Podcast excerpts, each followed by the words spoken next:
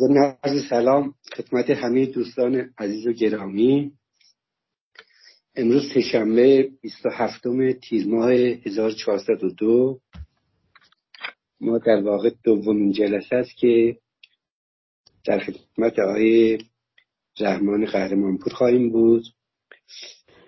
جلسه قبل یه بخشی از سوالاتی که مطرح شد و خلاصه که های اتفاق می‌خواستن از فرمایشات های قهرمانپور مطرح کنن فرصت نشد.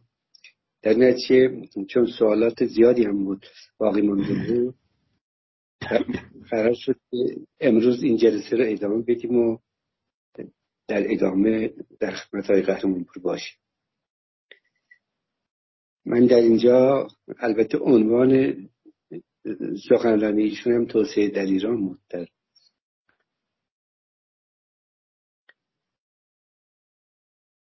من از شهرام اتفاق عزیز تقاضا می‌کنم که بحث آغاز کنم. آیا اتفاق خواهش می‌کنم؟ بفرد خب سلام و عرض ادب خدمت همه دوستان عزیز حاضر در این جلسه و تشکر قدردانی از آقای فریدون پرهام عزیز. ما این جلسه دومیه که در مورد توسعه صحبت می‌کنیم و خب این بحث بحث جذابیه. یه موضوعی است که باید پیگیری کنیم و دنبال کنیم.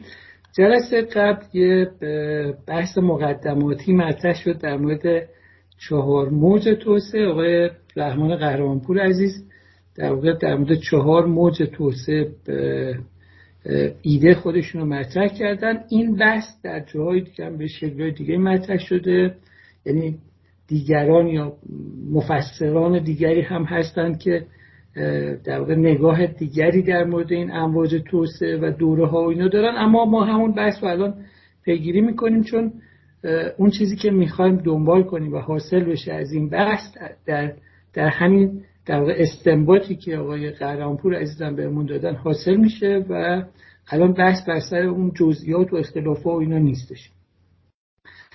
آقای قهرمانپور توضیح دادن که در موج اول توسعه در دهه 1960 در واقع این موج اول توسعه شروع میشه و اون ساموئل هانتینگتون معروف در واقع نقش آفرین این حوزه در, در واقع هست و دوم در دهه 1970 اون نگاه دهه قبل در واقع زیر سوال میره تردیدهایی در موردش ایجاد میشه یه شکستایی رو در واقع مطرح می‌کنن در مورد اون نگاه پیشین و همونطور که آقای قرانپور عزیز توضیح دادن معلفه های دیگری مطرح میشه مثل معلفه های انسانی ارزش های اجتماعی معلفه های محیط زیستی که اینا باید در فرآیند توسعه نقش داشته باشند و اون نگاه در واقع ده 1960 اون نگاه موج اولی در واقع مورد تردید قرار می‌گیره و این هم آقای قرانپور معرفی کردن که موج دوم توسعه است. یعنی یه نگاه متفاوت به توسعه بعضی موقع هم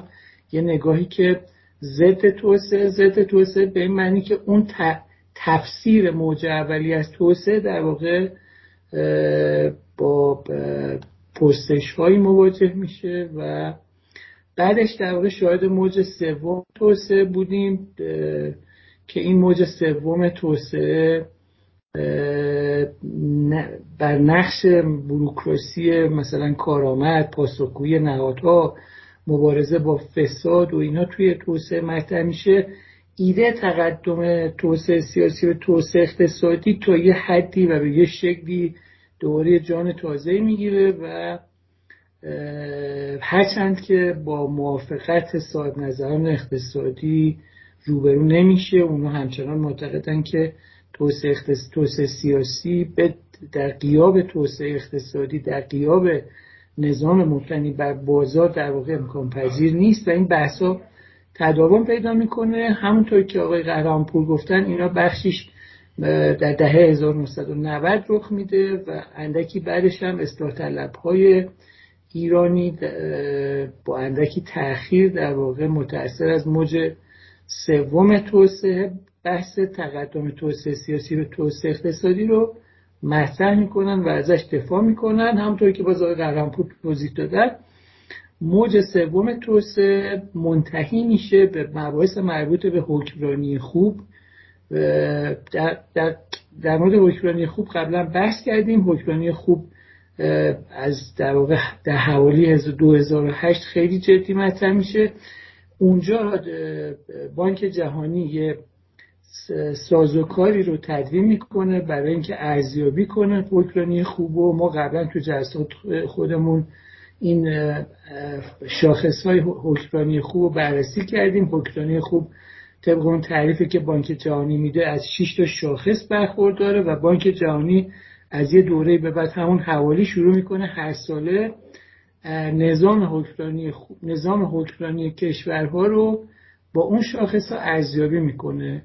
و هر کدوم به هر کدوم از کشورهای جهان یه امتیازی میده. و بنابراین این بحث از همون دوره شروع میشه. صاحب یه نظام حکمرانی هم میشه تو جلسه قبل یکی از دوستان پرسش مهمی رو مطرح کردن. گفتن آیا می‌شود زوال در واقع سیاسی رو در کشورها اندازه گیری کرد؟ میشه یکی از اون فاکتورهایی رو که میشه به عنوان زوال سیاسی در کشور معرفی کرد. همین در همین در واقع نظام حکمرانی خوبه یا در واقع نظام حکمرانیه که با در واقع مطالعه روند این نظام حکمرانی کشور مختلف این در واقع فراز و فرود عرصه سیاسی رو میشه اندازه گیری کرد. کشوری هستن که این منحنی نظام حکمرانیشون کاملا نزولیه و یعنی هر شش تا شاخص یا پنج تا شاخص مثلا نزولیه.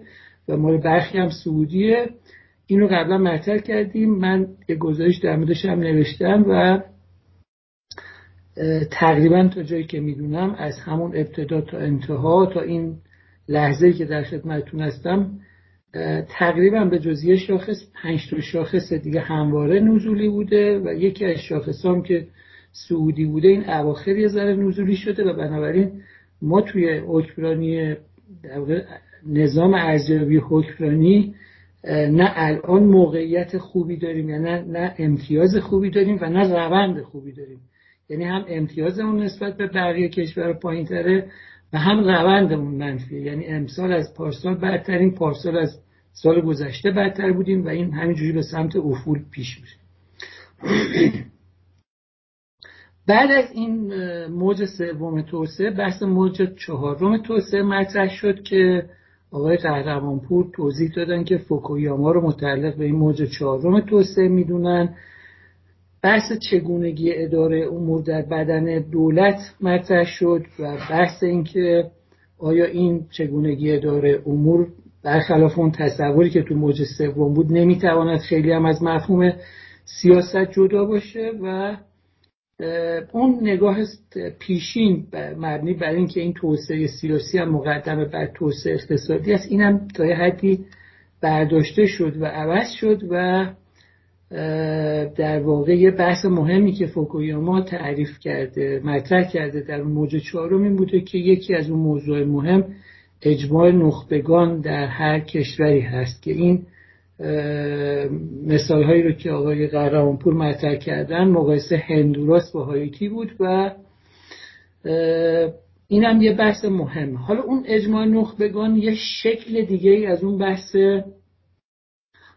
جامعه مدنی یا چیزهای شبیه به اینه. یعنی وقتی میگیم مثلا جامعه مدنی نقش آفرینی کنه همیشه ممکنه جامعه مدنی به منزله همه نهادهای سیاسی و اجتماعی قادر به این کار نباشه و مثلا اجماع نخبگان می‌تونه به شکلی جای اون جامعه مدنی رو تو کشورهای توسعه نیافته بگیره و خب متأثر از این بحثایی که در واقع مطرح شد یه تعریفی از توسعه به دست اومد که من امیدوارم که این پوستری رو که به اشتراک گذاشتم الان دیده بشه. در این پوستری که من به اشتراک گذاشتم میشه اینجوری فهمید که در واقع در این موضوع چهارم توسعه در دستگاه نظری فوکویاما توسعه شامل این اجزاه یعنی یه بخشش توسعه سیاسی شامل دولت سازی، حاکمیت قانون و دموکراسی. توسعه اقتصادی شامل رشد اقتصادی و توسعه اجتماعی. اون مثلا بسیج اجتماعی رو معرفی می‌کنه. این بسیج اجتماعی می‌تونه شامل اجماع نخبگان باشه تحرکات جامعه مدنی باشه یا هر چیزی شبیه به بنابراین فوکویاما راجع به چهار تا راجع به پنج تا عامل صحبت می‌کنه. یکی دولت سازی حاکمیت قانون دموکراسی رشد اقتصادی و بسیج اجتماعی. این پنج تا عاملیه که فوکویاما تو اون بررسی خودش بهش می‌پردازه. و حالا نکته که مهمه و مورد بحث ماست این هستش که خب اینا چه نسبتی با هم دیگه دارن؟ یعنی در کشورهای مختلف دنیا اینا با چه تقدم و تأخری توی جهان رخ دادن؟ این موضوع خیلی مهمیه که من خیلی تمایل داشتم که هم تو جلسه قبل به شکلی رو مطرح کنیم هم تو این جلسه. مثلا بعضی از کسایی که در مورد ایران صحبت می‌کنن مثلا اینجوری این نگاه رو دارن که مثلا ما باید از مسیر حاکمیت قانون مثلا شروع کنیم یا مثلا یه مسیر دیگه رو مثلا شروع کنیم. می‌خوام می‌خوام تو این بحث این رو مطرح کنیم که تو کشور مختلف دنیا مسیرهای متفاوتی طی شده. و اون نموداره که من اول جلسه قبل در واقع سعی کردم که اونا رو ارائه بدم هم همین بود. این نموداری که الان من به اشتراک گذاشتم نمودار جدیدی که به اشتراک گذاشتم این توصیف فوکویاما از مسیریه که یونان و جنوب ایتالیا طی کردن. یعنی فوکویاما میگه که در اون کشورها به عنوان یه تجربه شناخته شده توی جهان تو اروپا کار از بسیج اجتماعی شروع میشه. به این معنی که مردم به یه اتفاق نظری در مورد یه موضوعاتی می‌رسن. حالا این بسیج اجتماعی از زمان همه مردم نیست. می‌تونه اجماع نخبگان باشه همونطور که فوکویاما میگه. بعد دموکراسی متحقق میشه یعنی پاسخگویی متحقق میشه بعد دولت سازی و بعد رشد اقتصادی. این مسیریه که در واقع فوکویاما معتقده که توسط یونان و جنوب ایتالیا طی شده و اونا هیچ وقت هم خیلی جدی نتونستن. سمت حاکمیت قانون برن. من امیدوارم که این تصویری که من الان به اشتراک گذاشتم دیده بشه دیگه. تصویر دومی که من الان اینجا به اشتراک گذاشتم مسیریه که فوکویاما در مورد مسیر پروس و آلمان در واقع توضیح میدن. این فوکویاما میگه که در, در پروس و آلمان که این فرایند فرایند خیلی مورد تمجید و ستایش فوکویاما هم هست میگه کار از دولت سازی شروع شده. شما اگه نگاه کنید کنار اون دایره دولت سازی یه شماره یک نوشته شده بعد میره به سمت حاکمیت قانون اون دومین گام حاکمیت قانونه. بعد رشد اقتصادی متحقق میشه بعد بسیج اجتماعی و بعد دموکراسی. این مسیر با اون چیزی که در اون تجربه جنوب ایتالیا و یونان رخ داده به توصیف فوکویاما متفاوته. و بحثی که در جلسه قبل مطرح می‌شد همین بود که اینا تجربیات متفاوتی هستند. خدمت شما هست که آخرین نموداری که فوکویاما در واقع توضیح میده این هستش که مسیر پیموده شده توسط آمریکاست. فوکویاما توضیح میده که تو آمریکا این توسعه در گام اول از اینجا شروع میشه که اول حاکمیت قانون به وجود میاد. چرا حاکمیت قانون به وجود میاد؟ خودش توضیح میده. میگه چون آمریکایی‌ها وقتی رفتن در واقع وارد قاره آمریکا شدن و می‌خواستن اونجا یه سال سامان سیاسی ایجاد بکنن یه قانونی رو از اروپا و انگلستان و اینا داشتن. و بنابراین همون رو برداشتن آوردن اونجا. اونا هم همون آدم بودن با همون فرهنگ و اینا. و بنابراین اون چیزی که در ایالات متحده رخ داد گام اولش مثلا حاکمیت قانونه به موازات یه پاسخگوی پاسخ، پاسخگویی نظام دموکراتیک دموکراسی رخ داد یه پارلمانی به وجود اومد. بعدش در گام بعدی رشد اقتصادی ایجاد شد بسیج اجتماعی مرحله چهارم و مرحله پنجم دولت سازی همطور که تو این نمودار توی کتاب اون جلسه اولم توضیح دادم که اشتباه در واقع تایپ شده و من شک کردم متن کتاب با نمودار درست نبود. بعد رفتم متن انگلیسی کتاب رو در واقع تهیه کردم و متوجه شدم که این نمودار توی کتاب اشتباه منتشر شده. دوستایی که کتاب نظم زوال سیاسی فوکویاما رو دارن این نمودار الان درسته. اون نموداری که اونجا هست اشتباهه. من نمودار انگلیسی رو برای دوستانم به اشتراک می‌ذارم که بتونن استفاده کنم. خب بنابراین حرف مهمی که ما اینجا داریم می‌زنیم در حرف مهمی که داریم اینجا تو این جلسه گفته میشه اینه که ما چهار تا موج توسعه داشتیم. متأثر است برگردم من تو اون نمودار اول این جدول اینجا. متأثر از در واقع اون تعاریفی که در موج چهارم توسعه ایجاد میشه با پنج تا شاخص مواجه میشیم که یکی دولت سازی حاکمیت قانون دموکراسی رشد اقتصادی و بسیج اجتماعی که اینا به ترتیب های متفاوتی توی کشورهای مختلف دنیا متحقق می‌شوند. هر کشوری به یه شکلی این به یه ترتیب خاصی این فرآیند توسعه رخ میده. فوکویاما برای تجربه اروپا سه تا نمودار رو ارائه میده. منتها بعد میره سراغ مثلا فرض کنید که تجربه کشور آسیایی در مورد مثلا کشور آسیایی هم یه موضوع دیگر میگه. برای یه نکته مهمی که از بحث فوکویاما می‌تونیم متوجه بشیم اینه که تجربه تجربه آسیایی خیلی می‌تونه متفاوت از تجربه بقیه کشورهای دنیا باشه. و بنابراین اگه بخوایم تجربه آسیا هم به این نمودار خودمون اضافه بکنیم باز با در واقع روش های تجربیات متفاوتی مواجه میشیم که به کلی با تجربیاتی که اینجا گفتیم فرق داره. فوکویاما مثلا در مورد اندونزی یه توضیح خیلی جالبی میده. صفحه 323 کتاب کسایی دوستایی که کتاب نظم و زوال سیاسی رو احیانا دارن می‌تونن اونجا مطالعه کنن.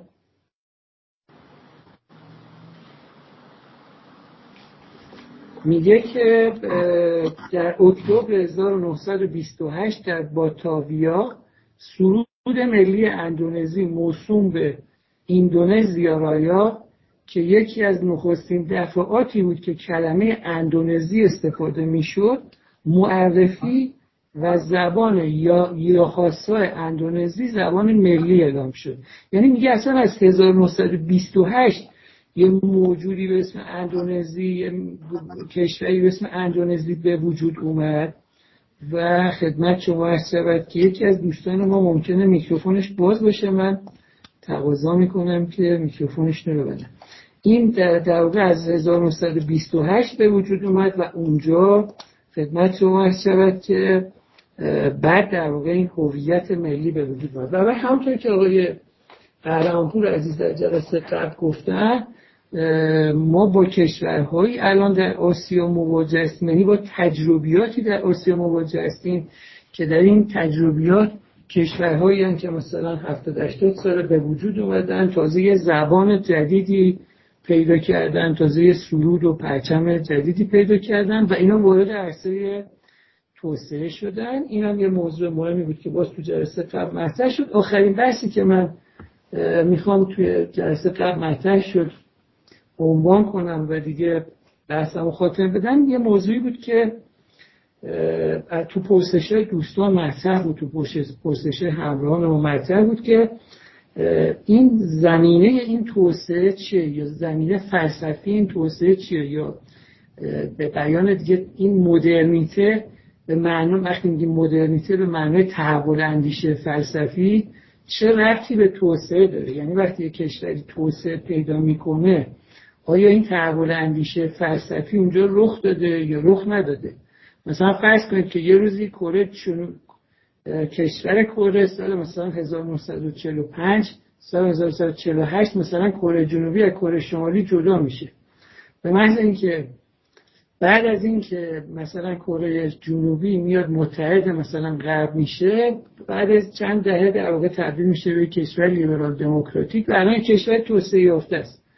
و کره شمالی هم کشور توسعه نیافته است. آیا این به این معنیه که مثلا اون کره جنوبی فرایند مدرنیته یا روشنگری اروپا رو مثلا طی کرده یا اونا الان به مدرنیته رسیدن و مثلا کره جنوبی نرسیده؟ خب اگه اینجوری باشه مدرنیته تابعی از اینه که متحد سیاسی شما چه کسیه؟ بنابراین یه بحث اینجا مطرحه که رابطه مدرنیته با توسعه چیه؟ و یه سوال دیگه هم که مطرحه اینه که وقتی ما میگیم توسعه باید رخ بدهد آیا معنیش این هستش که اول باید همون فرایند روشنگری اروپا طی بشود و بعد ما به توسعه برسیم. یا نه ما وقتی که به توسعه به معنی مثلا همون چیزی که فوکویاما داره میگه حاکمیت قانون و دولت و دموکراسی و رشد اقتصادی اینو وقتی به اینا برسیم به تدریج جامعه ما هم مدرنتر می شود اینا پرسش که ما دوست داریم با این پرسش ها وارد در قسمت بعدی جلسه بشیم و اونجا با این نگاه به موضوع در شنوای بحثایی باشیم که تو جلسه قسمت دوم جلسه می‌خواد مطرح بشه. من با عزتون میکروفونم رو خاموش می‌کنم تشکر می‌کنم و اداره امور جلسه رو میسپرم به دست آقای پرهام عزیز. خیلی متشکر از شهرام اتفاق عزیز. ممنون از شما. من ضمن عرض سلام و خیر مقدم با رحمان قهرمانپور گرامی. خواستم از حضورشون خواهش کنم که بحث رو ادامه بدم احیانا اگر سوالاتی که مطرح شده بود لازم بود مجددا از دوستان خواهش می‌کنیم که تکرار کنن. در غیر این صورت خودشون یادداشت کرده بودن ادامه میدن. آیه رحمان قهرمان بزرگ گرامی خواهش می‌کنم بفرد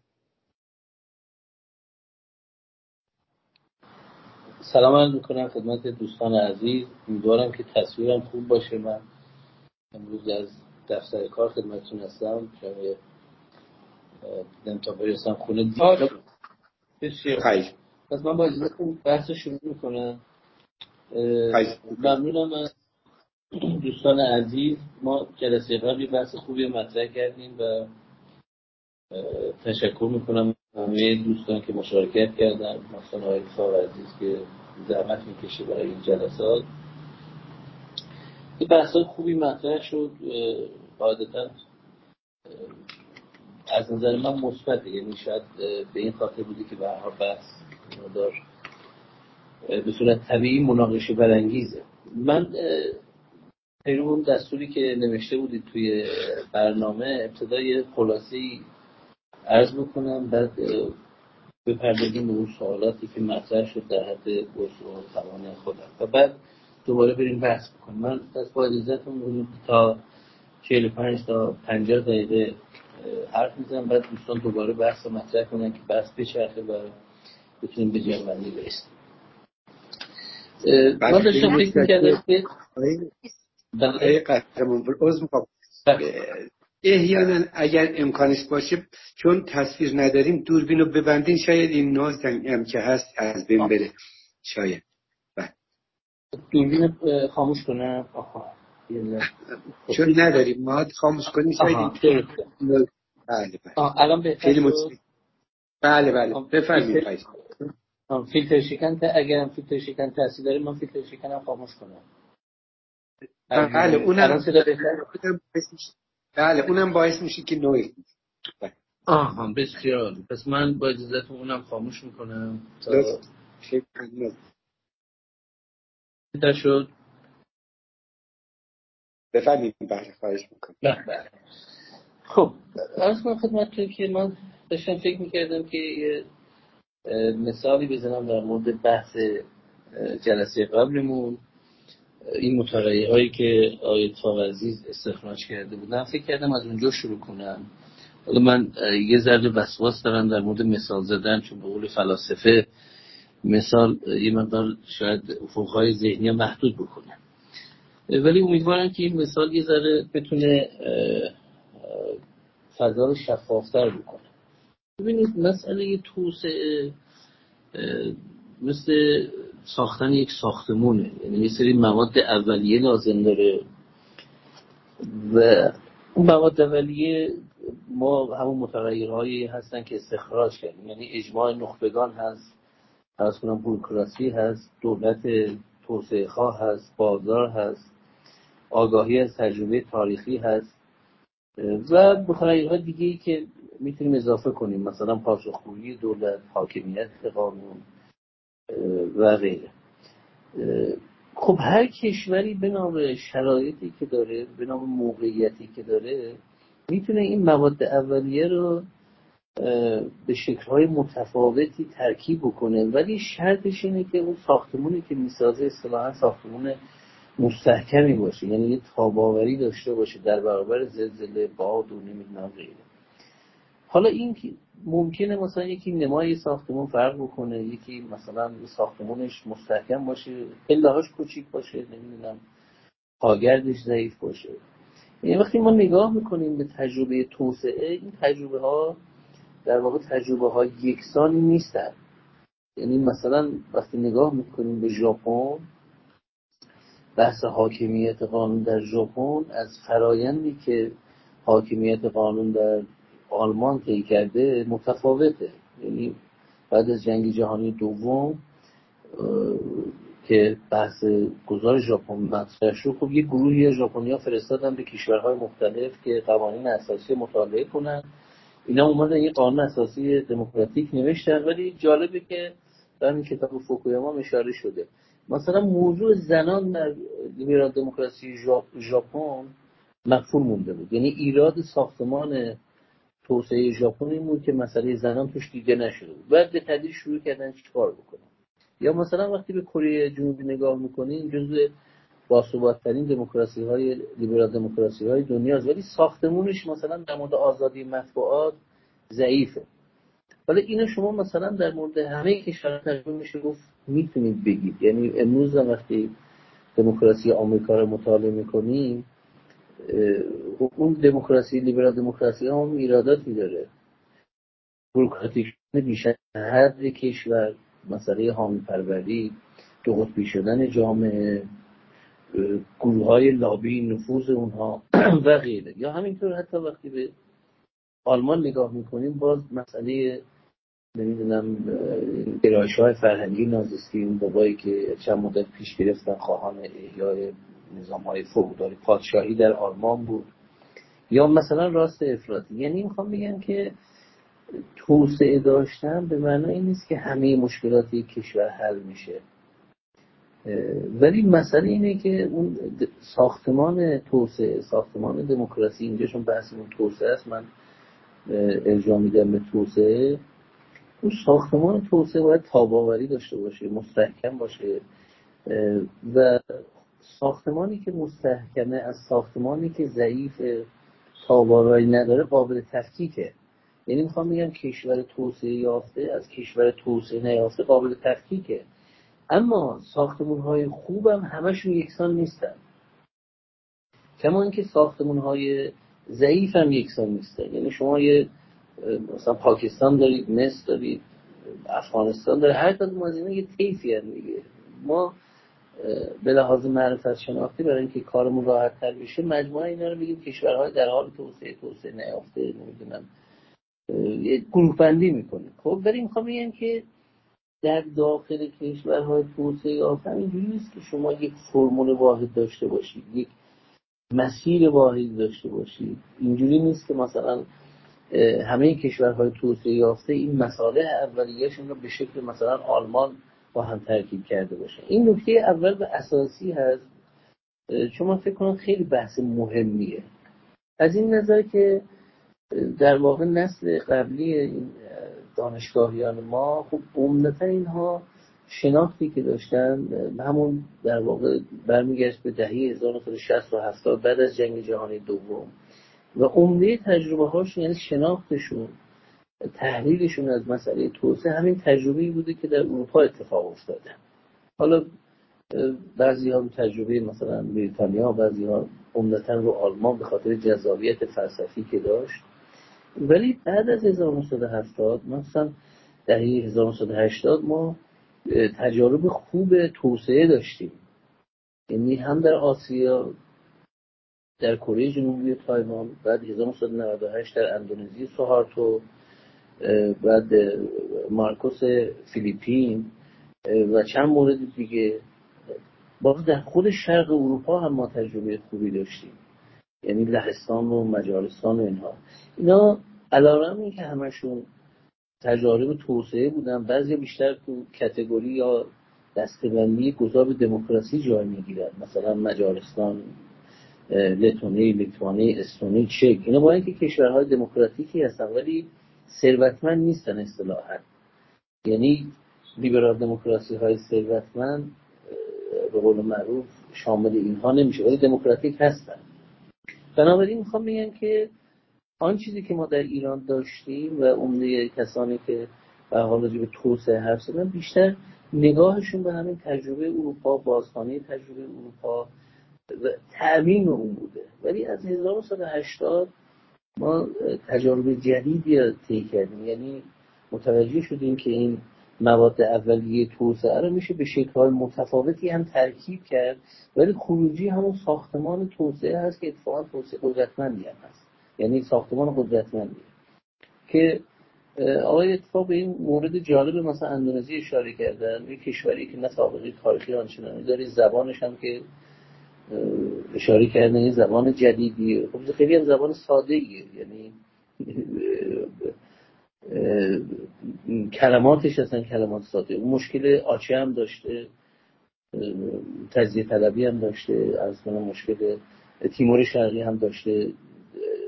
پیوستگی سرزمینی هم نداره جزایر متعدد داره خرافات هم توش هست ایدولوژی اسلامی هم توش بود گروه های اسلامی هم توش بودن. و غیره و غیره ولی با اینها از 1998 به این وقت تجربه نسبتا خوبی از توسعه داشته. الان هم خب می‌دونید که جزو کشورهای مهمی یعنی اندونزی به هر حال هم از یه طرف ژاپن علاقمند باش کار کنه چین آمریکا هم.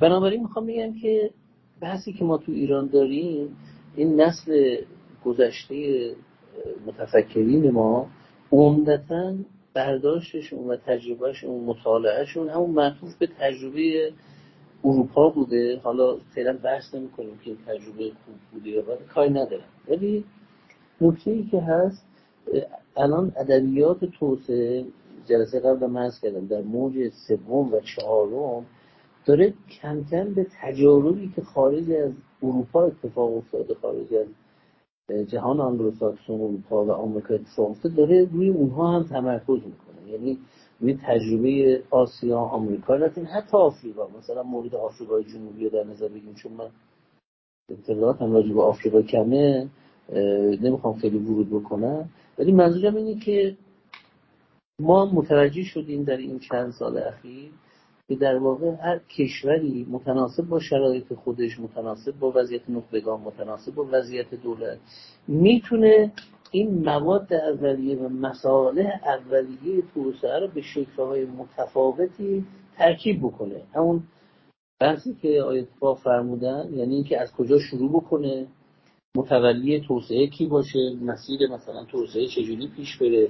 اینا می‌تونه در واقع در کشورهای مختلف شکلهای مختلف داشته باشه. یعنی در اندونزی حزب گورکرا تأسیس شد بعد اجماع نخبگان بود در تایوان چیان کایشک خودش رأسا وارد عمل شد. یعنی امتیازات داد. در کره جنوبی فشار آمریکا به اضافه تضعیف حزب حاکم در ژاپن باز مداخله آمریکا شکست ژاپن در جنگ جهانی دوم. یعنی جاهایی مثل مثلا شرق اروپا این توسعه و دموکراسی عمدتا از شکست بیرون اومده. یعنی جایی مثل لهستان مجارستان اینها حکومت های کمونیستی شکست خوردن مردم میدن هیچ چاری ندارن. و قول معروف بله. ولی موقتا سختی رساله دکترا رو من فکر کردم خب ولی جاهای دیگه مثلا در آسیا توسعه الزاما نتیجه یک شکست بزرگ نبوده. البته مثلا در فیلیپین شکست مارکوس و در اندونزی هم به نوع شکست سوهارتو بود. ولی در جای مثل تایوان اصلا خدمتتون که ژاپن یا کره جنوبی این توسعه الزاما یا دموکراسی از دل یک دولت ورشکسته وامانده در نیومد. یا مثلا در مورد چین هم دو تا دیدگاه دیگه. یه میگن که تا زمانی که به کمونیست رو نپاشه امکان مثلا گذار به دموکراسی نیست. بعضی میگن نه اتفاقا آقای دنبستر و جوزف یان میگن که نه اتفاقا اگر قرار باشه چین به دموکراسی بپیونده بپذیر دموکراسی اتفاقا در موضع قدرت خواهد بود که این اتفاق میفته. یعنی اطمینان خاطر پیدا می‌کنه که من حکومت ما از دست نمیدم دوباره برنده میشه پس برگردیم به بحث به بحث خودمون که ما ادعا می‌کنیم که مواد و مسائل اولیه توسعه در کشورهای مختلف می‌تونه متفاوت باشه. این که این مسائل رو چجوری با هم ترکیب بکنیم ما یک فرمول قطعی نداریم یک فرمول از پیشترین شده نداریم. بستگی به بروکراسی و دولت و نخبگان اون کشور داره. ولی شرط اساسی اینه که اون ساختمونی که ساخته میشه تاباوری داشته باشه. یعنی ما بتونیم تشخیص بدیم که این کشور به لحاظ شاخص های توسعه شاخص های رفاهی درآمد سرانه از کنم که تولید صنعتی شدن یا رفاه مردم در این وضعیت توسعه یافته است. یعنی فاصله محسوسی با کشورهای توسعه نیافته داره. ما اول می‌تونیم بگیم سنگاپور فاصله محسوسی با از من خدمتتون مثلا افغانستان داره یا با حتی با کامبوج داره خب؟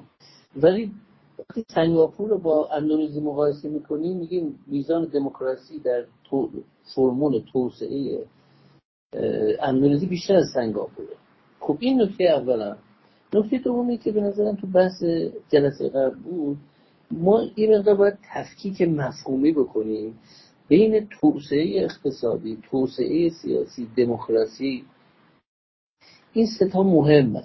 و از این بود که آن کاری که کار مهمی که فوکویاما کرده اینا رو اومده در نسل جدید مطالعات توسعه با هم تلفیق کرده. یعنی میگه کشور توسعه یافته هم از نظر سیاسی توسعه یافته است هم از نظر اقتصادی و هم از نظر دموکراتیک. یعنی بروکراسی قوی حاکمیت قانون و پاسخگوی دموکراتیک خب پس این دوتا یا سه تا مفهوم رو هم تلفیق کرده. ما در نسل قبلی تقریبا این سه تا مفهوم از هم جدا می‌کردیم. یعنی نسل اول امثال هانتینگتون اینها عمدتا برداشتشون از توسعه توسعه اقتصادی بود. که تقریبا در ایران هم من صحبت هایی که با بعضی دوستان داشتم اون نسل قدیم تقریبا برداشتشون از توسعه همینه. یعنی انگار ما اگر توسعه اقتصادی پیدا کنیم اتوماتیک وارد مرحله در واقع توسعه خواهیم شد. خب این دیدگاهیه که عمدتا اقتصاددان ها دنبالشن یعنی در اقتصاد در نظریه های اقتصادی مسئله اصلی که باعث توسعه میشه سازوکار بازار هست. بازار مفهوم عامه. یعنی اونها معتقدن که اگر سازوکار بازار حاکم بشه به تبع خودش حاکمیت قانون میاره پیش بینی پذیری میاره به تبعش افزایش آگاهی میاره جامعه مدنی تقویت میشه. همه اینها در سایه این هست که شما بتونید یک بازار کارآمد داشته باشید. یعنی مکانیزم بازار قیمت گذاریش دست بازار باشه و بازار چون بر اساس اون پابلیک چویس نظریه یا انتخاب اجتماعی مؤثرترین مکانیزم شناخته شده در تنظیم مناسبات اجتماعی. بنابراین این بازار بنا به تجربه ای که در اروپا وجود داشته با دموکراسی راحتتر کار می‌کنه. پس اینجا مسئله اصلی میشه بازار یعنی توسعه اقتصادی. یعنی اجازه دادن به اینکه مکانیزم بازار کار کنه. بعد بقیه را خودش به تعبیری که هایک میگه اون دست نامری با چیز اون دست نامری که ما آدم اسمیت هایک اینا میگن این قانون طبیعی که وجود داره. شما اگر اجازه بدید بازار خود تنظیمگر خب؟ اما در مطالعات مطالعات جدید توسعه این فرض به صورت جدی محل بحثه. یعنی ما کشورهایی داشتیم که مکانیزم بازار کار کرده ولی دچار کلفت شده. مثالش رو جلسه قبل ارز کردم. مثلا آرژانتین از جمله کشورهایی که دهه 1980 در واقع اصلاحات اقتصادی انجام داد در واقع تثبیت اون اصطلاح چی دست یادم رفت اون چیزی که بانک جهانی میگو structural adjustment. اینو انجام داد ولی نتونست در واقع توسعه پیدا کنه. برزیل تا حدی موفقتر از آرژانتین بود. یا باز مثال های دیگر می‌تونیم بزنیم. جاهایی که در واقع مکانیزم بازار کار می‌کنه ولی الزاما اون کشور ممکن توسعه یافته نباشه. مثل اروپای شرقی. یعنی کشورهایی هستن که مکانیزم بازار هست ولی جز لیبرال دموکراسی ثروتمند نیستن. پس این ستا مفهوم از هم تفکیک بکنیم. توسعه اقتصادی توسعه سیاسی و دموکراتیزاسیون. اینا ادبیاتش جداست. بعضا من دیدم این دوستانی که بحث می‌کنن دقت نمی‌کنن به تفکیک مفهومی این ستا از هم دیگه. مثلا میگم برای اینکه بحث باز بشه. شما یک کشوری مثل هند دارید که تا همین اواخر از نظر اقتصادی توسعه نیافته بود. شدت فقر بالاست. ارز خدمتتون که شاخص های اون جی دی پیش پایین بود. ولی توسعه سیاسی داشت. انتخابات منظم. ارز کنم که حاکمیت قانون قابل قبول. ولی توسعه اقتصادی نداشت. بنابراین ما مدل های مختلفی در دنیا داریم و الزاما یک مدل نیست که مثلا هر کشوری که توسعه اقتصادی پیدا کرده بلافاصله وارد توسعه سیاسی شده و بلافاصله دموکراسی هم اومده. تو دیدگاه دوستان اقتصادی گویی که این زنجیره یه زنجیره دترمینیستیکی یعنی شما به محض اینکه بتونید وارد توسعه اقتصادی بشید به دنبال اون توسعه سیاسی و دموکراسی هم میاد. ولی خب وقتی ما مثلا به سنگاپور نگاه می‌کنیم یه کشور توسعه یافته اقتصادی هست ولی توسعه سیاسی و دموکراسی نداره. یا مالزی همینطور دچار نوسان میشه. مثلا تایلند تا حدی همینه. مثال دیگهش ارز کردم عکسش همینه.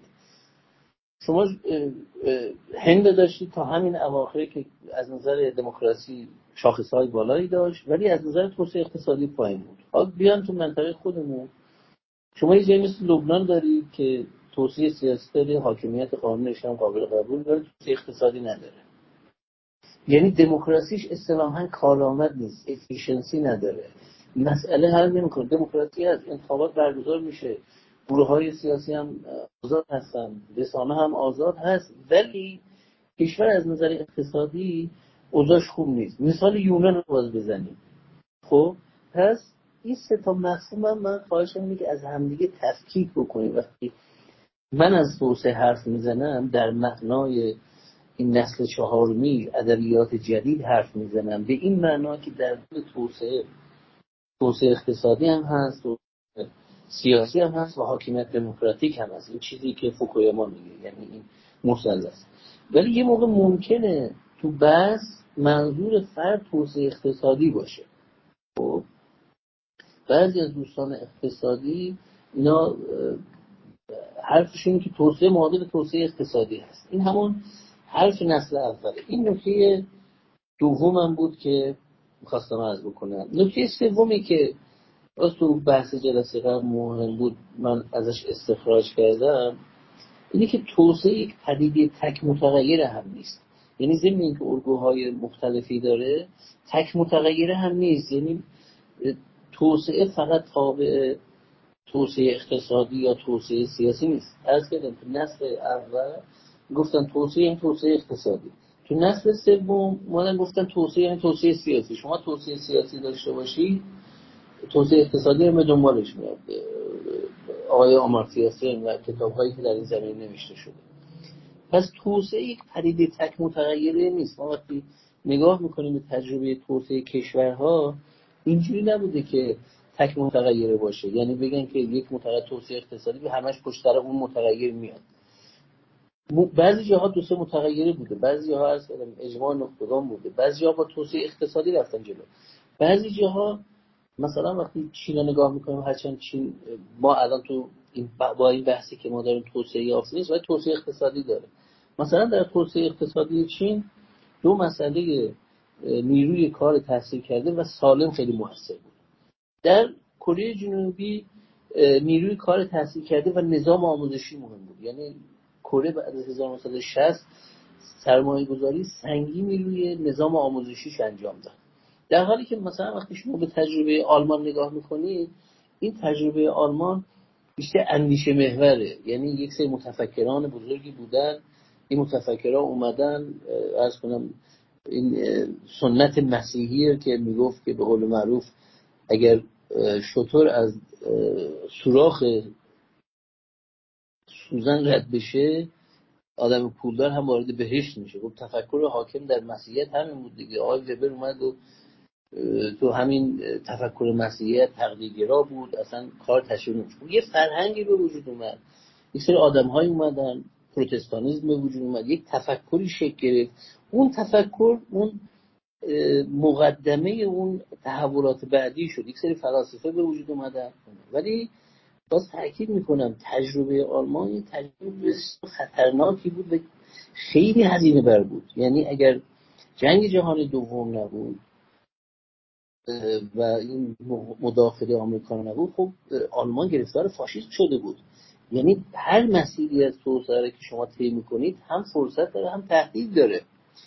خب در مسیر توسعه اندونزی آقای سوهارتو صدها هزار نفر به اتهام کمونیست کشت. در تجربه ژاپن خب اون فجایع به وجود اومد پرل هاربر و کشته شدن این همه آدم. در تجربه چین انقلاب فرهنگی ماو رو داشتید پس هر مسیری از توسعه رو شما انتخاب می‌کنید هر ترکیبی از مصالح رو که انتخاب می‌کنید یه سری مزیت ها به شما میده یه سری معایبی داره.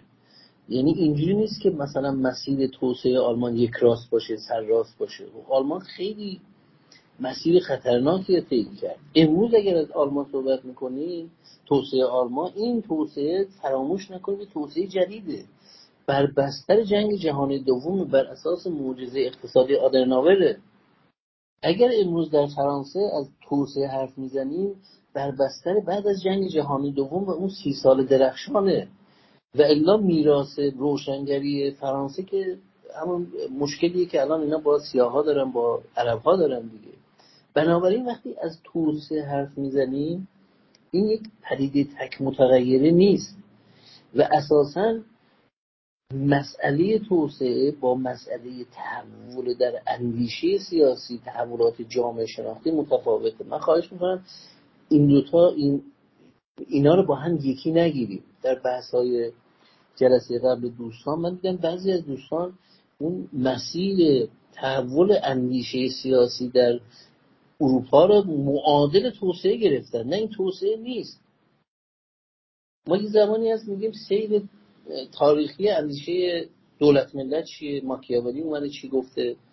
مونتسکیو چی گفته؟ نمی‌دونم. هگل چی گفته؟ این سیر تحول اندیشه سیاسی است.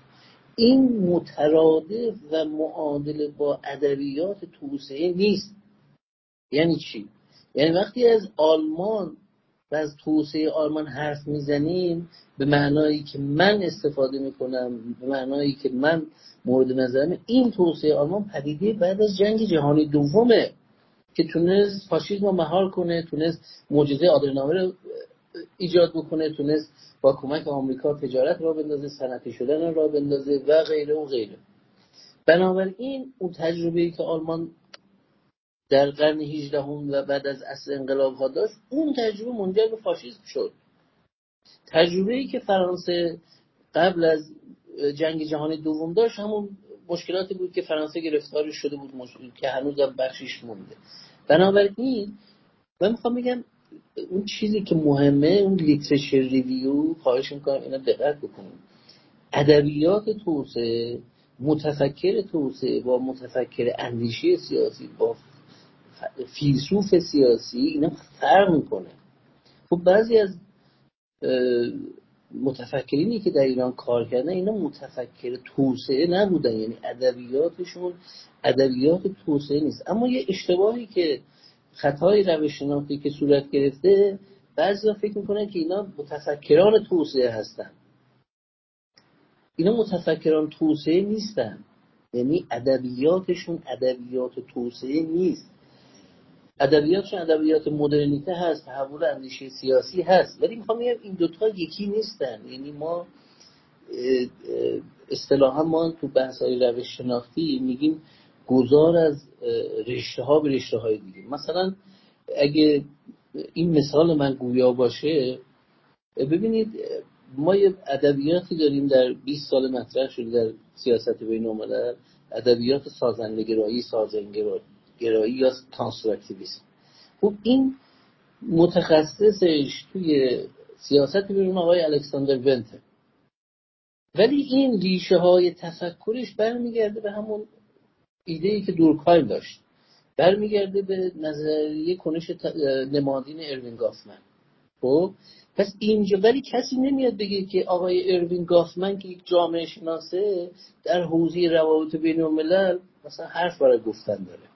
کسی نمیاد بگه که آقای امیل دورکایم که متخصص خودکشی نظریه خودکشی نوشته این متخصص constructivism پس من می‌خوام بگم این نکته رو به لحاظ علمی عرض می‌کنم. در نظر داشته باشیم متفکری که در مورد اندیشه سیاسی تاریخ تحول اندیشه سیاسی در مورد معرفت شناسی در مورد لیبرالیسم اینا حرف می‌زنه الزاما ما نمی‌تونیم از این نظریه توسعه استخراج بکنیم.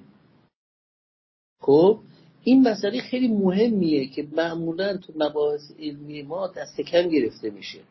یعنی میان از فردی که در مورد تاریخ اسلام حرف زده در مورد الهیات سیاسی حرف زده از این مثلا می‌خوان دموکراسی در بیاریم. خب در حالی که مسئله دموکراسی یه چیز دیگه است. ادبیات دموکراسی یه چیز دیگه است. ادبیات توسعه یک چیز است و ادبیات تحول اندیشه سیاسی در اروپا یه چیز دیگه است. خب شما مثلا میگم بحث نحوه ظهور و پدیدار شدن حاکمیت قانون. خب این یه بحثی داره.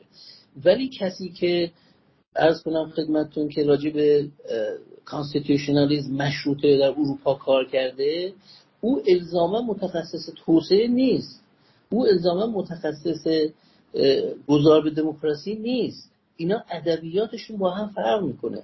پس درسته که بین اندیشه سیاسی هگل و وبر و فیشته و غیره و غیره و توسعه آلمان حتما شما یه اتصالی دارید. ارتباط بی ارتباط نیست. می‌تونید به لحاظ تاریخی بگید بله بابا این پدر بزرگش هم باسواد بوده جدش هم باز. حتما این تاثیر داره. بی تاثیر نیست.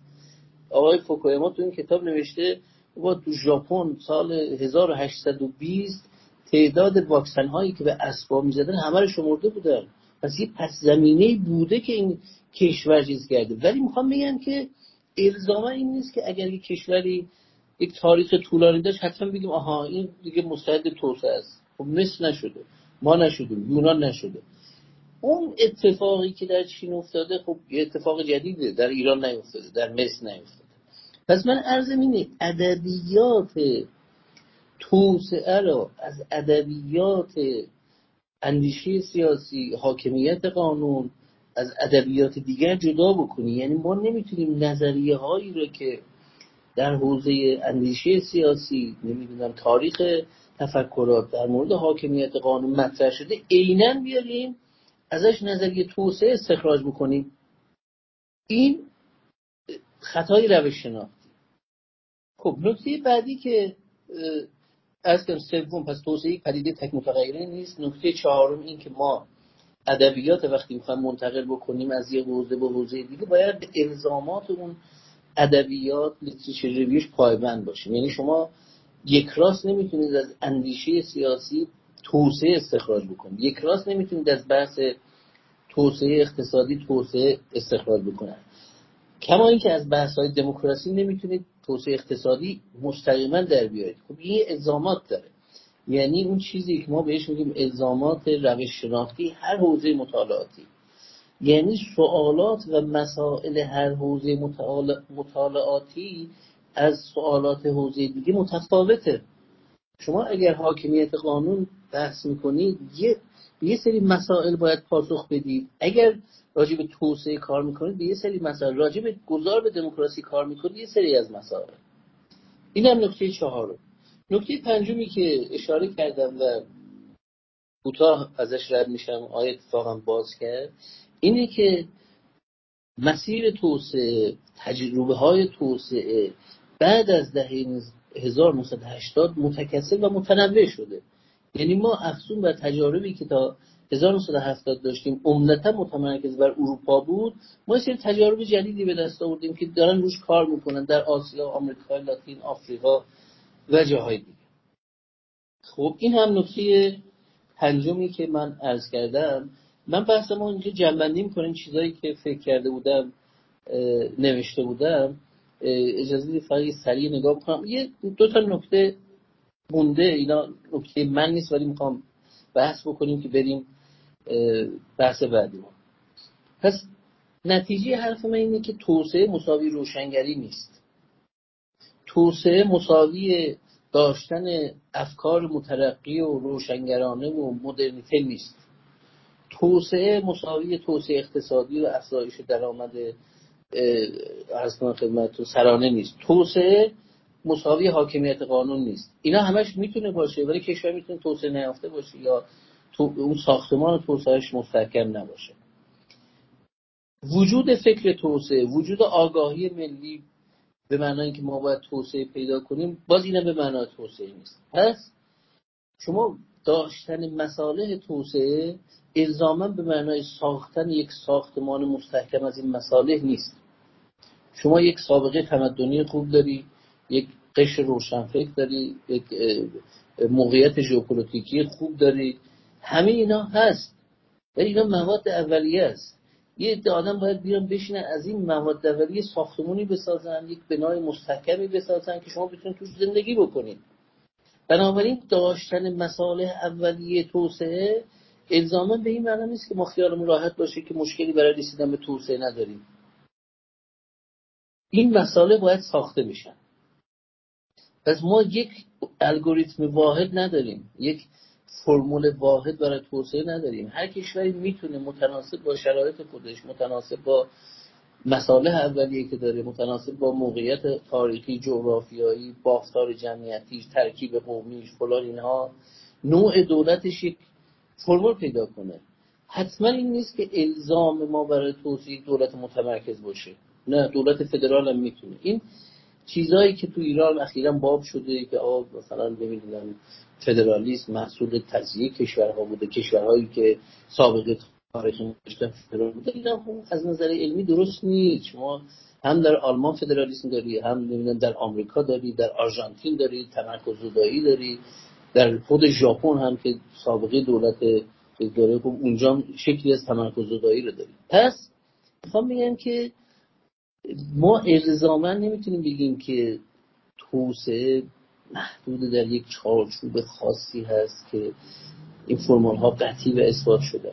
بر اساس توانایی که نخبگان اون کشور دارن بروکراسیش دارن اونها می‌تونن فرمول جدیدی برای توسعه پیدا کنن. ای بسا من الان دارم فکر می‌کنم به شما میگم.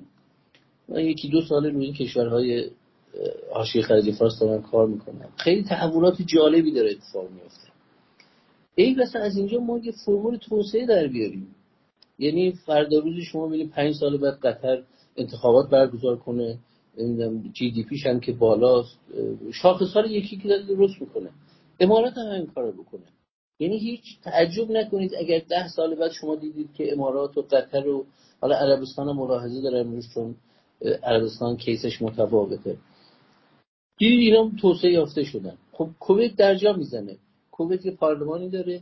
پارلمان نمی‌تونه کار بکنه. یعنی افیشنت نیست دموکراسی کره. ببخشید کویت. ما یه زمان تو ادبیات خاورمیانه می‌گفتیم اینا small state مثلا KLJ کویت لبنان Jordan. یعنی سه کشوری که دموکراتیک بودن ولی دموکراسیشون کار نکرد. یا در تونس این اتفاق افتاد. در ترکیه یه جوری دیگه. یعنی می‌خوام بگم که پس ببین ما case های مختلف داریم. ما نگیم که فقط و صرفا یک مسیر هست یک الگو هست و همه موظفیم اون الگو رو طی بکنیم و اگر طی نکنیم دیگه توسعه نیستیم. نه. هر کشوری می‌تونه بر اساس جایگاه خودش که عرض کردم دوباره تاکید می‌کنه این مصالح اولیه این متغیرهای اولیه رو با فرمولی که خودش تشخیص میده ترکیب بکنه و یک ساختمان مستحکمی از توسعه بسازه من عرایز ما اینجا تموم می‌کنم. بحث های دوستان رو میشنم یادداشت می‌کنم که بحث بچرخه و هر جوری آقای پرام شما میفرمایید. جواب های کوتاه بدم بلند بدم دوستان همه با هم سوال کنن یا یکی یکی سوال بکنیم بحث بگو هر جوری که شما رویتون هست بفرمایید که من در خدمتتون هستم. خیلی ممنون و تشکر. خیلی خیلی متشکرم. آقای رحمان قهرمان گیرم. خیلی ممنون. بحث هم خوب جنبندی فرمودین هم بحث رو بازش کردین که دوستان بتونن اظهار نظر کنند من از همه دوستان تقاضا می‌کنم. هم نسبت به جلسه قبل هم این جلسه اگه نقطه نظری پرسشی سوالی هست یا سوالاتی که تو جلسه قبل مطرح شد پاسخ کافی نبود یا توضیح بیشتری نیاز بود. خواهش می‌کنم تو بخشی چت اعلام بکنن که یکی یکی در خدمتشون باشیم. آیا اتفاق شما اگه صحبتی دارید شما بفرمین تا دوستان نوبت بگیریم بله من فکر کنم که دوستان دارن نوبت می‌گیرن. اگه مسئلت بدونید اجازه بدیم که اونا بقیه عزیزان و ما در واقع مسائلشون رو مطرح کنم. منم یکی دو تا نکته می‌خوام اضافه کنم. در واقع به عنوان پرسش مطرح کنم. این پرسش توی جمع ما باز باشه. راجبش بیشتر فکر کنیم. من همطور که می‌بینم دارم اون وقت می‌گیرم برای نوبت گرفتن. ممنون از خیلی متشکرم. آیه بهمندار محمد رضا منفرد بهمندار عزیز. خواهش می‌کنم بفرم ممنونم. ممنون. جناب آقای قهرمان تشکر می‌کنم. خیلی من که بینهایت استفاده کردم. در ضمن جواب سوال دومم در جلسه قبل هم بخشش رو گرفتم. وقتی درباره توسعه در کشورهایی مانند هند و اندونزی و مالزی و کره گفتی این شد که من اینجوری استباد کردم که توسعه الگوی خاصی نداره. اما سوال من اینه آیا یک الگوی کلان هم برای توسعه وجود داره یا نه؟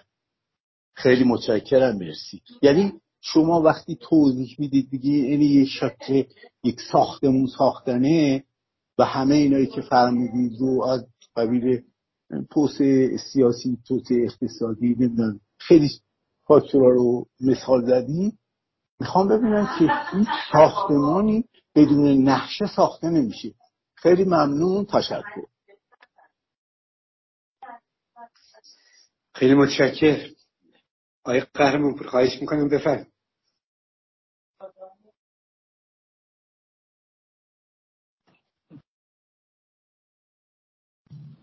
بله که آقای فرماندار با شما موافقم اون نکته که فرمودید به مثال به نظرم پس خوب بوده.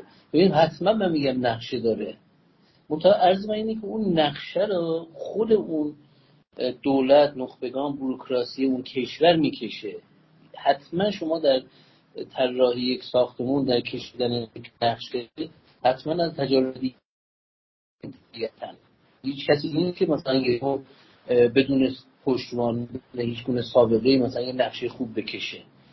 شما نگاه می‌کنید که به بقیه که آقا ساختمون دموکراتیک ژاپن ایرادش مسئله زنانه. ساختمون دموکراتیک آلمان مثلا افرافی ساختمون دموکراتیک آمریکا مشکلش خوبی کردن جامعه است. ساختمون دموکراتیک که نمی‌دونم مثلا دانمارک هلند مشکلیه اینا رو بررسی می‌کنید بعد بر اساس اون شما یه نقشه می‌سازید. ضمن اون نقشه نقشه قطعی و نهایی نیست اون ساختمون اصلاح میشه. یعنی فقط مسئلهش اینه که اون ساختمون مستحکم باشه تاباور داشته باشه در مقابل اعتراضات سیاسی شورش ها نمی‌دونم تحولات جهانی در مقابل بحران های جهانی فرو نریزه. و شما می‌تونید هی بر اساس تجارب جدید بشری بیاد بگی آها الان ساختمونایی که می‌سازن مثل خودمون که میگه پنجرهش باید اینجوری باشه به خاطر انرژی. خب ما 60 70 سال پیش مسئله انرژی مطرح نبود. الان بشر یا انرژی داره تموم میشه. خب بنابراین همزمان با تکنولوژی های جدیدی که به وجود میاد شما این ساختمونتون رو هی مرتب مستحکمتر می‌کنید نمی‌دونم توش رو تغییر می‌دید ممکنه نماش هم تغییر بدید. پس من ارزم اینه بله حتما شما بدون نقشه نمی‌تونید. اما اینکه اون نقشه چی باشه این بحث مهمیه. اینجا من سریع اشاره می‌کنم. ولی در ادامه اگه فرصت شد باز می‌کنم. ببینید ما تا الان تجربه بشری دو تا فرمول دو سه تا فرمول پیدا کرده برای اینکه نقشه رو چجوری طراحی بکنیم. یکی اینکه شما رأی بدید در دموکراسی ها یک حزب دموکراتیک یک حزبی بیاد بالا و اون حزب مشروعیت داره که اون نقشه رو بکشه. درسته؟ یه راه دیگه آقای هابرماس پیش پای ما گذاشته بقیه جز کردن بس اونم که آقا شما برای اینکه بگید این نقشه چیه بشینید تو افکار عمومی تو جامعه صحبت کنید رادیو تلویزیون رسانه فضای عمومی. بعد از اونجا یه نقشه ای در بیاد کلیات اون نقشه. بعد اون نقشه رو بگید آقا به این متخصص نقشه برداری بدید بگید که این نقشه رو بکشید. یه تجربه این بوده. راه سوم این بوده که در آسیا این دو مسیر طی نشده. یه سری نخبگان توسعه از طریق بروکراسی حزب یعنی یه دولت توسعه گرا به وجود آوردن. گفتن هدف ما توسعه است. یعنی نشستن کشور اطلاع توسعه اقتصادی دادن بلکه رفتن جلو مواجه شدن با بسیج اجتماعی اعتراضات احزاب جدید جنبش زنان جنبش دموکراسی خواه. گفتن خب توسعه اقتصادی حالا ببینیم توسعه سیاسی. توسعه سیاسی هم حالا ببینیم حاکمیت قانون. یه مسیر اینه. یعنی پس سه مسیر طی شده.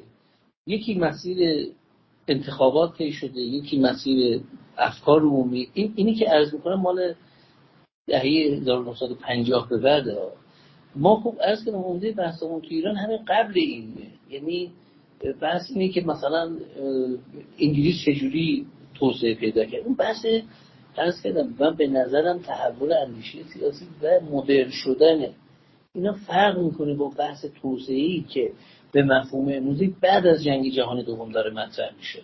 بله ما از انقلاب شکومند 1648 در انگلیس 200 سال طول کشید تا انگلیس حق رأی به زنان داد.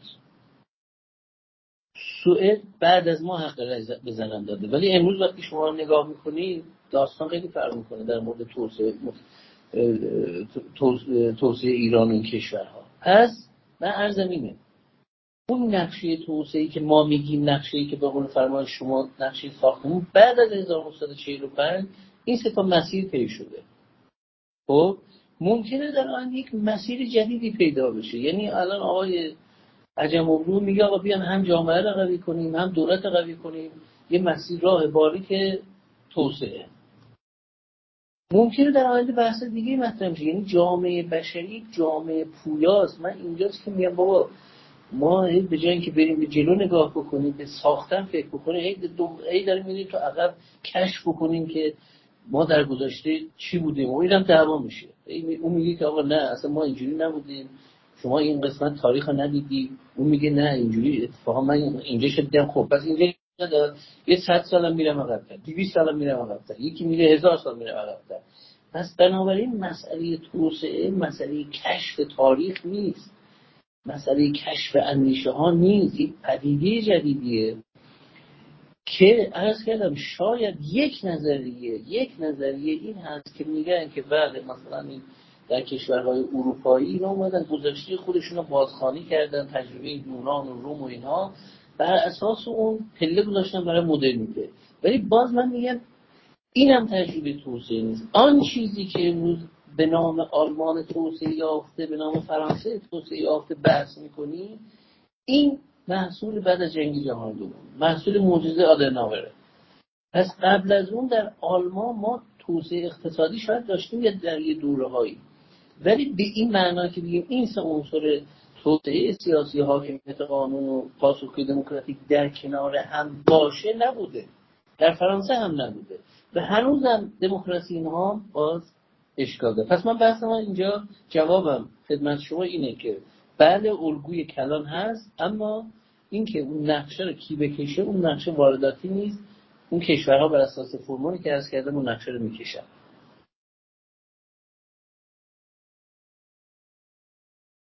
خیلی متشکرم. توی صحبتاتون فرمودید که مساله ساختمان توسعه یه عده میگن که نظام بازار یه عده میگن که توسعه اقتصادی یه عده میگن توسعه سیاسی. این بود که منو به شوکه انداخته من این سوال رو مطرح کردم. در هر صورت ممنونم جناب قهرمان بحث جالبیه برای ما توسعه. خیلی ممنون. خیلی متشکرم. ممنون از شما. خانم مایلی آبدوشم خواهش می‌کنم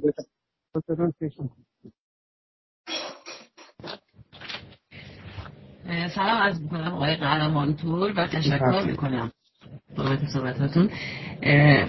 یه سوالی دارم اونم این که با توجه به اینکه شما میفرمایید که بسیار باید دید که مسائل ساختمانی خودمون در ایران چی هستش بر اساس اون مسیر توسعه رو تشخیص بدیم و نقشهش رو بکشیم. خواستم نظر شما رو در همین زمینه بدونم که مسائل توسعه ما در ایران از نظر شما چی هستش و آیا در ارتباط با اعتراضات اخیر مرتبط می‌تونه باشه یا نه؟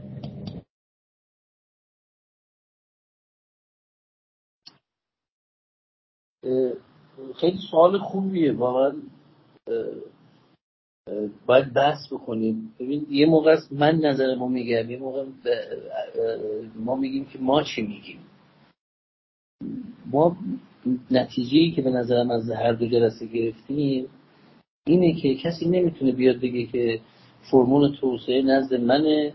من با مطالعه 20 ساله 30 ساله با کشف تاریخ پی بردم که این از تو جزئی نیست. کسی هم حرف اضافه بزنه خاموش یعنی به لحاظ فکری ارز می‌کنم ما.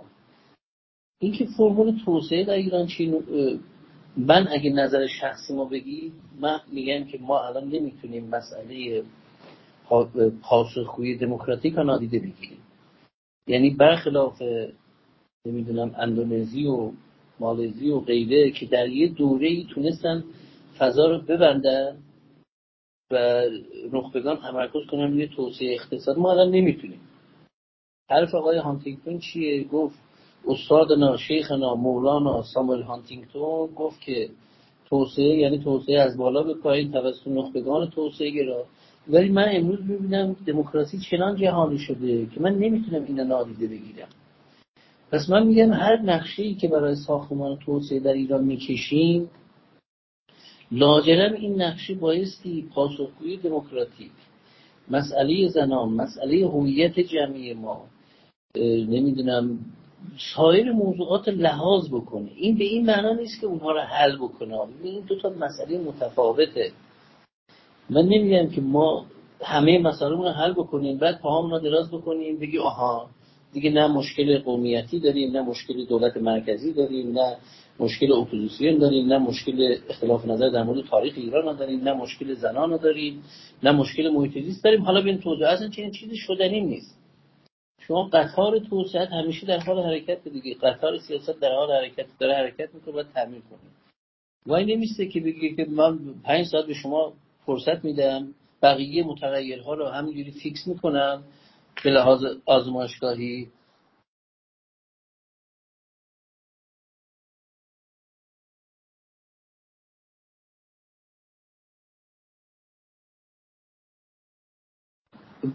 ببخشید من این تلفنم زنگ کرد الان صدای من دارید آقای فرهام بله بله بفهمیم بله ببخشید. پس از من اینه که ما شرایط آزمایشگاهی که نداریم مثلا بگیم که این شرایط ثابت نگه میداریم شرایط جهانی منطقه‌ای اینا رو ثابت نگه میداریم یه فرصت 20 ساله داریم برای توسعه. نه همه چیز در حال تغییر. پس من میگم هر نقشه‌ای که ما بکشیم من به راه توسعه ما از اون اجماع میگذره. ما بایستی در مورد اینکه توسعه پیدا کنیم اول در این مورد نخبگان توسعه گرا به جنبندی برسد. بعدش از کردم به نظر ما ما باید یه دولت توسعه گرا داشته باشیم. اما این دولت توسعه گرا الزاما به معنی دولت اقتدارگرا نیست. یه حداقلی از حاکمیت قانون باید داشته باشیم. به طبع اون مکانیزم بازار باید کار کنه اما اینکه این برداشتی که امروز وجود داره که آقا دولت بکشه کنار بازار اینم نمیشه. پس بر اساس اینها این فرضیه ها و یه مقدارم از گذشته دست بکشیم. یعنی گذشته رفتن گذشته کندوکا و گذشته به جایی که مسئله ما رو حل کنه مسائل جدیدی از دهه چهل مطرح کرده. بازگشت به خیشتن. نمی‌دونم خود آسیایی. نمی‌دونم امتناع تفکر. اینها با این چیزهایی که ما تجاربی که در دنیا دیدیم اینا بیشتر از اون که مسئله ما رو حل کنه دوباره ما رو درگیر می‌کنه با یک سری مسائل چجوری بگم حل لاینحل مثلا مثل اینکه شما بگی که آقا هویت آلمانی چیه؟ و هنوزم داره بحث می‌کنه. آقای هابرماس میاد 2000 چند بود گفت postnational constellation. آقا این هویت آلمانی که تعریف کرده بود اینو باید پست نشنال بکنیم. و الان هنوزم فرانسه درگیره. پس من حرفم اینه. ما به جایی که برگردیم به گذشته ای گذشته رو کل کار بکنیم که آقا دقیقا در مشروطه باید بفهمیم چه اتفاقی افتاده. مقصر کی بوده؟ اینا مسئله درست می‌کنه. چه بازگشت به گذشته نمی‌دونم 200 سال چه 300 سال چه 1500 سال چه 2000 سال. همش بازگشت به گذشته است. بازگشت به گذشته ما رو دوچار یک نوع روانپریشی فرهنگی کرده. یعنی گذشته رو با امروز مقایسه می‌کنیم سرخورده میشیم. دچار یأس میشیم. که آقا این چه وضعشه؟ نمی‌تونیم کاری بکنیم. نمی‌تونیم هم کاری بکنیم. خب پس مسئله زنا مهمه مسئله هویت ها مهمه حاکمیت قانون مهمه بازار مهمه. اینا همه مهمه. اما اینکه اون نقشه چی باشه؟ من اگه باشم عرض کردم نقشه راه من اینه. من میگم دولت توسعه اول دولت توسعه گرا باید در جامعه بحث توسعه مطرح بشه بره به دولت توسعه گرا اجماع نخبگان توسعه اقتصادی با لحاظ اینها و این مسیر جلو بره با ضمن اینکه عرض کردم جلسه قبل ما در تعارض با جهان توسعه نخواهیم داشت. این نقشه منه. اما عرض کردم این نقشه تا زمانی که به بحث عمومی گذاشته نشید نقد و چکشکاری و اینها نشه همون آفتی داره که پراگماتیست میشه میگن. یعنی شما به تنهایی فکر می‌کنید ولی به طبعات فکرتون خیلی واقف نیستید نمی‌دونید که اگر این فکرتون عملی شد چه اتفاقی خواهد افتاد. این پرهیز از طبعات منفی با بحث و گفتگوی اجتماعی نقد و چکشکاری در دانشگاه ها و رسانه ها و نهادهای مدنی ممکن است.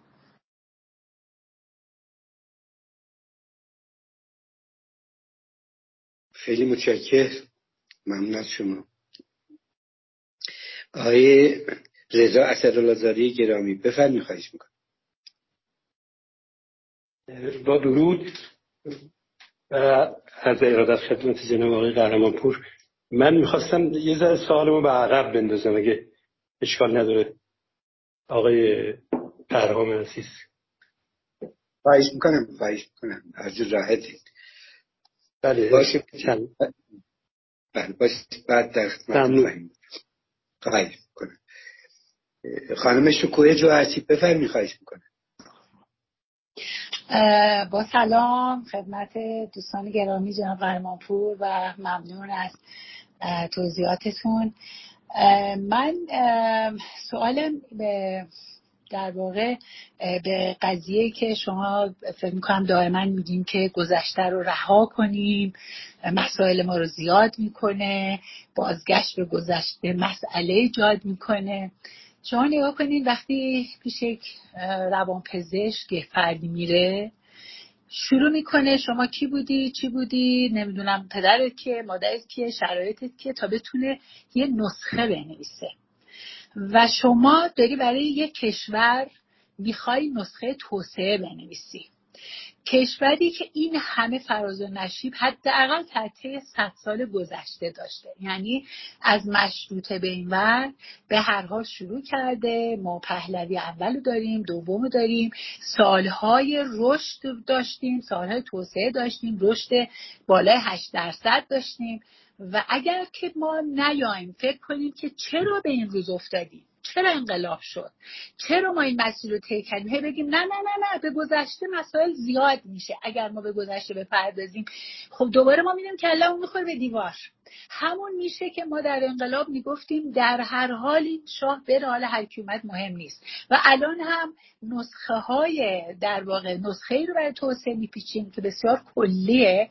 میگیم که اوکی نخبگان بیان فکر کنن. دولت توسعه رو باشه. حداقل حاکمیت قانون رو داشته باشیم. خب اینا که حرف کلیه. بله همه اینا باید باشه و از این بعد مطمئنا کشوری که توسعه پیدا می‌کنه همه اینا رو داره.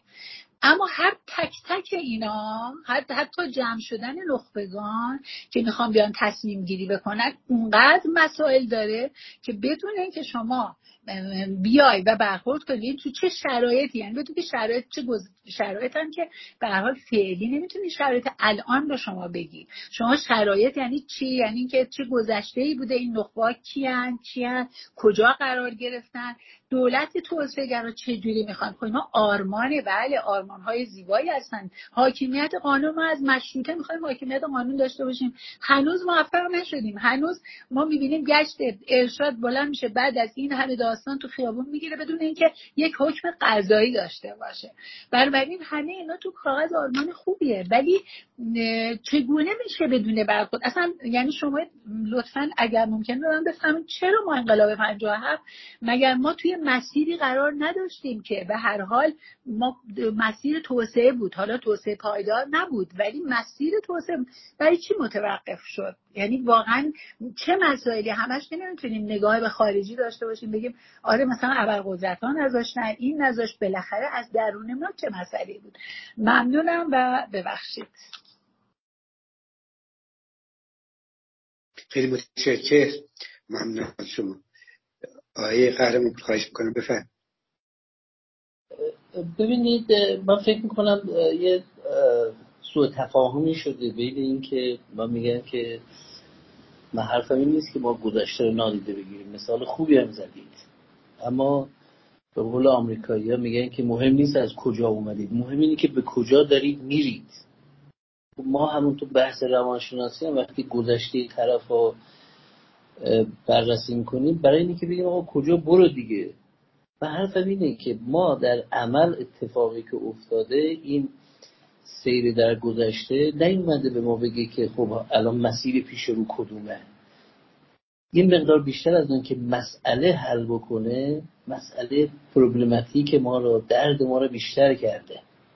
خب بنابراین من حرفم اینه ما منکر گذشته نیستم. خودم هم علاقمندم می‌خونم حتما ما ببینیم که چرا مثلا موفق نشدیم. اما اینکه فکر کنیم به محض اینکه فهمیدیم چرا موفق نشدیم در مشروط پس آها مشکل توسعه حل شد این نیست. چون توسعه یه امر دیگه است. آگاهی تاریخی یک امر دیگه است. توسعه یک امر دیگه است. الزاما این نیست که این دوتا اینترریلیتد قوی باشد. یعنی مثلا اینجا بحث کردیم اندونزیا خب اندونزی در اندونزی آگاهی تاریخی وجود نداشت و توسعه اتفاق افتاد. در مصر آگاهی تاریخی وجود داشت. توسعه اتفاق نیفتاد. در ایران هم همینطور. پس من ارزم اینه من نه مخالف این هستم که بریم تاریخ بخونیم خودم می‌خونم. نه مخالف این هستم که بگن دلایل شکست رو بررسی نکنیم. اما من حرفم اینه شما اگر فهمیدید که چرا شکست خوردی به این معنی نیست که مشکل توسعه حل میشه. تازه اون شروع داستانه. پس من حرفم اینه که ما از مطالعه گذشته از کن و کاوه در گذشته الزاما اتوماتیک خودکار به مسئله توسعهمون به محضر توسعهمون نخواهیم رسید که اینا حل بکنیم. این انتقال از یک رشته به رشته دیگه من حرفم اینه حتما تاریخ موثره. عذرخواهی می‌کنم آقای قهرمان پور عذرخواهی می‌کنم. شما ببین از اون میفرمایید که توسعه برای هر کشوری باید شرایط اون کشور رو داشته باشه. شرایط یعنی چی؟ شرایط یعنی همین که ما بدونیم کجا قرار داریم از کجا آمدیم موزلاتمون چیه نقاط قوتمون چیه نقاط ضعف یعنی ما تاریخ رو شما میفرمایید منم مطالعه می‌کنم. تاریخ رو به عنوان دکور به عنوان که می‌خوایم تو تاخچه بذاریم به عنوان که لذت ببریم بگیم که آی ما مثلا کوروش داشتیم یا حتی حالا جلوتر تو مشروطه نمی‌دونم محمد علی فروغی داشتیم و و که نمی‌خوایم بخونیم. چون اتفاقا به نظرم تناقضی که تو صحبت شما از همینه. شما از اون میگین که توسعه خاصه. یعنی توی یک کشور نمی‌تونه الگو برداری کنه. می‌فهمین که بله ما باید الگوهای آسیا رو ببینیم الگوهای اروپا رو ببینیم با آسیا کم پرداخته شده چون به هر حال آسیا ویژگی های ببین از همین اینجا من به می‌رسم بنابراین پس ما نمی‌تونیم توسعه رو بدون توجه به شرایط وقت شرایط یعنی چی؟ یعنی ما شرایط فرهنگیمون رو ببینیم. ببینیم ما دردمون چیه؟ چرا پس الان ما علیرغم که شاه اومده حالا اومده کلی توسعه مثلا ایجاد کرده نمی‌دونم نیستی آزادی ها داده. و و ملت قد علم می‌کنه و میاد از اساس می‌زنه همه چی رو داغون می‌کنه. یعنی اینکه ما واقعا به عنوان فان به عنوان تفریح به عنوان چیز دکور که نمی‌خوایم تاریخ رو. ما برای اینکه اگر که می‌خوایم به قول شما توسعه به عنوان یک کشور خاص به عنوان یه در واقع می‌خوایم الگوی خاص براریم دیگه درسته؟ یعنی ما نمی‌خوایم بگیم عین الگوی ژاپن برای ما صدق می‌کنه. نمی‌دونم به قول شما اروپا صدق نه اینجوری نیست. اتفاقا دقیقا همطور که شما می‌فهمین الگو باید مطابق با شرایط ایران باشه. اما که تو شرایط ایران تاریخ ایران اوضاع فرهنگی ایران اوضاع سیاسی ایران اقتصادی ایران همه اینا این ویژگیه. الان ما به خصوص مثلا بعد از انقلاب اوضاع اقتصادی ما بسیار یه ویژگی خیلی خاصه راندخاریه حالا بگیم 90 درصد دولتیه و بسیار معضلات ایجاد شده که حتی همین ما نمی‌تونیم نادیده بگیریم و حتما باید به اینم بپردازیم. حالا عرض من اینه که اینجا یه تناقض یعنی شما وقتی ما میگیم تاریخ تاریخ رو به عنوان یه فان فکر می‌کنیم به عنوان چیزی که علاقمند انگار یه کتاب تاریخی ما گرفتیم داریم مطالعه می‌کنیم اونا اصلا به نظر اینجوری نیست. یعنی واقعا اگر می‌خوایم شرایط خاص رو تکرار نکنم شرایط خاص و ویژگی خاص یعنی که شما همه جوانب رو باید ببینید و این جمله فرهنگ و تاریخ و اوضاع سیاسی و اقتصادی. ببخشید عذرخواهی می‌کنم این صحبتتون صحبت کردم. خواهش می‌کنم. من نمی‌دونم شاید ارزم خوب نرسوندم. من حرف من متناقض نیست. من حرف از این می‌زنم که نکته من اینه. شما وقتی حرف از توسعه می‌زنید این یک کتگوری متفاوته. این نه تاریخ نه توسعه اقتصادی هست نه قابل تقلیل نیست. این یه بحث روش شناختیه من نه حرفم اینه که تاریخ فانه نه اصلا نه. نه حرفم انکار آگاهی اینا نیست. من عرضم اینه. من میگم اگر شما تاریخ هم خوب خوندید جدی هم گرفتید همه دلایل هم کشف کردید این اتوماتیک خودکار شما رو به توسعه نمیرسونه. من ارزم اینه. انگار که شما مثلا میگن لوازم قطعات خودرو رو خریدید ولی خودرو ندارید. یعنی داشتن قطعات خودرو به معنای داشتن خودرو نیست. خودرو یک مفهومی داره. خودرو باید حرکت کنه. خودرو نمی‌دونم باید ایمنی داشته باشه چهار تا چرخ داشته باشه.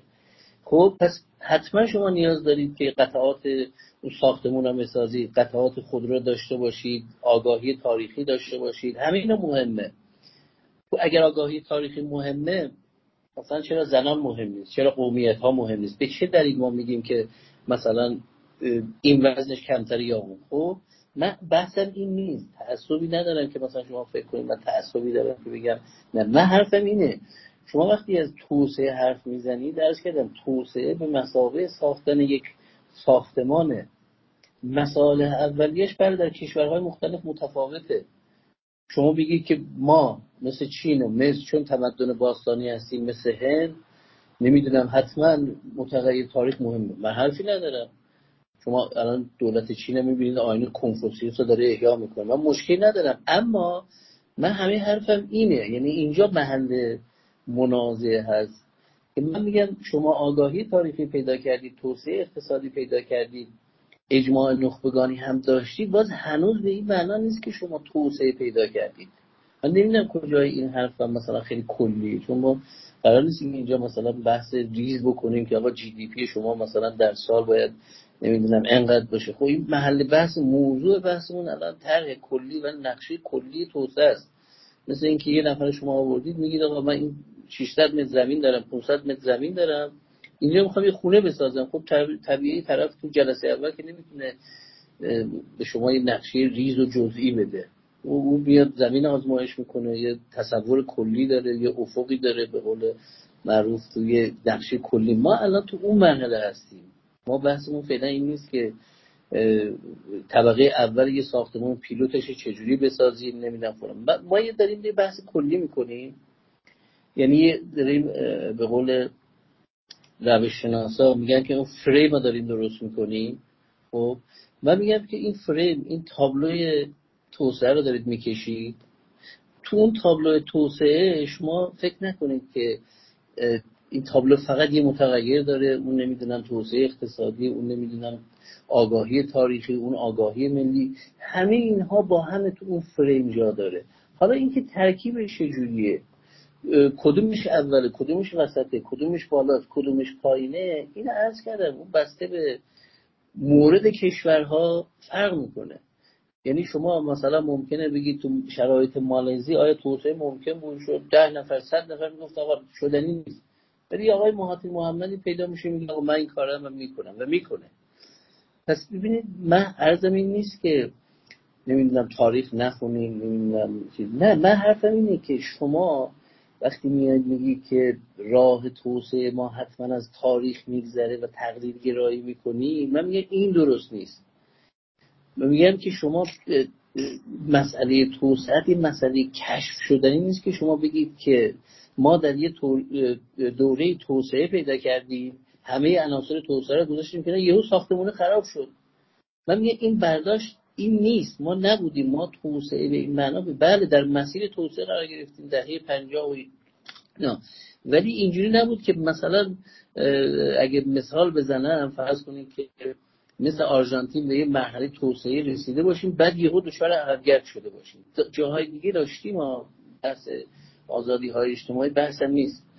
به قول این مهران مدیری پول آب جدا پول نفت جدا پول برق جدا. ما اینا رو از هم تفکیک بکنیم. ببینید مسائل الزامه اینا یه جواب ندارن. مسئله دهه پنجاه یه جواب داره. نمی‌دونم مسئله زنان تاریخی جا پس من عرض بینیم ما مسئله توسعه نمی‌تونیم تغییر بدیم به اینکه باید بریم فرمول توسعه رو با مطالعه تاریخ پیدا کنیم. باید بریم. فرمول توسعه رو با نمی‌دونم مطالعه توسعه اقتصادی یا با ایجاد توسعه اقتصادی. توسعه یک ماشینی هست با این تعریفی که ما کرد ممکن یه نفر بگه آقا نه من اصلا قبول ندارم. توسعه از نظر من یعنی جی دی پی بره بالا شما رفاهت بره بالا یه بحث دیگه است. اون اون وقت باید بریم توی فضای دیگه. من از کردم با این برداشتی که من از توسعه دارم که این توسعه شامل توسعه اقتصادی و توسعه سیاسی و حاکمیت دموکراتیک و اینهاست به این معنا توسعه یک ماشینی است که در واقع عمدتا بعد از جنگ جهانی دوم و البته قبل از اون مثلا آمریکا بوده. خب ولی مشخصا اگه بخوام ادبیاتش رو عرض می‌کنم تجربه شنا ادبیاتش این که مثلا ما از توسعه عمدتا بحث بعد از جنگ جهانی دومه که لیترچر شکل گرفته. یعنی اینکه این ماشین اسمش توسعه است قبل از اون بهش گفتم مدرنیته مدرنیزاسیون نمی‌دونم دموکراسی اینا. ولی این چیزی که درست شد به نام توسعه ما فهمیدیم آها الان این ساختمون بهش میگن توسعه. این ادبیاتش محصول در واقع بعد از جنگ جهانی دومه. و عرض کردم این ادبیاتش همون ادبیات تحول اندیشه سیاسی نیست. ادبیات تاریخ اجتماعی نیست. ادبیات فلسفی سیاسی نیست ادبیات دموکراسی هم نیست. خیلی ممنون در خدمتم خیلی متشکر ممنون شما. یه پرویز محرری خواهش می‌کنم بفرمایید. سلام و با تشکر از جناب آقای رحمانپور. من می‌خواستم ارز کنم که ایران کشوریه که اقوام مختلفی با گرایش های دینی مختلف در جغرافی های ایران زندگی می‌کنن.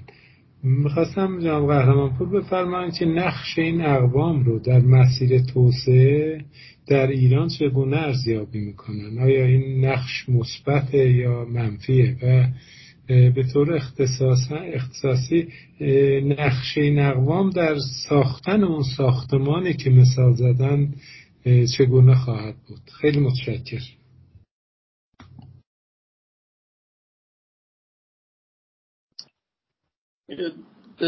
خیلی نکته خوبیه به نکته حساسی اشاره کردی. ببینید من میگم که بر اساس اون نقشه شما می‌تونید این مسئله اقوام یا تهدید بدونید یا فرصت دیگه. و الان نگاهی که بعضی ها دارن تو داخل اینه که آقا اینا نمی‌دونم مثلا تهدیدن نمی‌دونم یا مثلا تهدیدی برای دولت مرکزی نمی‌دونم. این ما تجربه های مختلف داشتیم. یعنی شما مثلا تجربه آفریقای جنوبی دارید با تنوع بومی برزیل که به مراتب از ما شدیدتر بومی ها هم داشتن سیاهان هم داشتن. یا اندونزی که خب خودتون می‌دونید تنوع قومیش قابل توجهه. بنابراین این نفس داشتن اقوام مختلف در واقع مانع توسعه نیست که ما فکر کنیم که مثلا هر کسی حرف از قومیت زد ضد توسعه است فدرالیست فدرالیست موازی تجزیه طلبی اینا با تجربه ای که ما از توسعه داریم نمی‌خونه. یعنی شما تجارب مختلف داشت این نکته. نکته دوم اینه که ببینید حرف من اینه که حالا انشالله بحث کردیم اون کتاب جدیدی که نوشتم.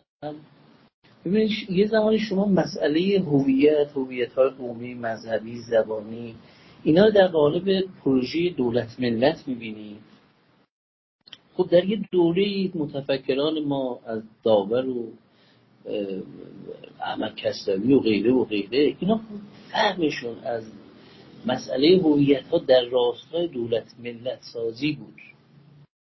خب تجربه که در فرانسه هم وجود داشت. خب در این تجربه که قبل از جنگ جهانی عمدتا قبل از اوایل جنگ جهانی اول بود خب شما تحولات زیادی داشتید. جابجایی قومی از بین بردن زبان ها از بین بردن قومیت ها یکسانسازی فرهنگی. خب اتفاق افتاده. در فرانسه هم اتفاق افتاده. به قول نیچه که میگه پشت هر چهره پشت این چهره زیبای لیبرال دموکراسی تاریخی از جنایت نهفته است.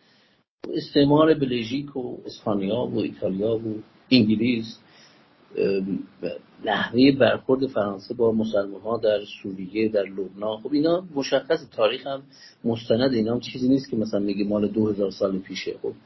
بوده یعنی فهم یک فهم از هویت قومیت تنوع قومی این بوده که آقا اینا تهدیدی برای دولت ملت هستن و اینا تا جایی که ممکنه شما باید از بین ببرید. خب، روایت هویت در ترکیه در فرانسه در ایران اصر رضا همین بوده.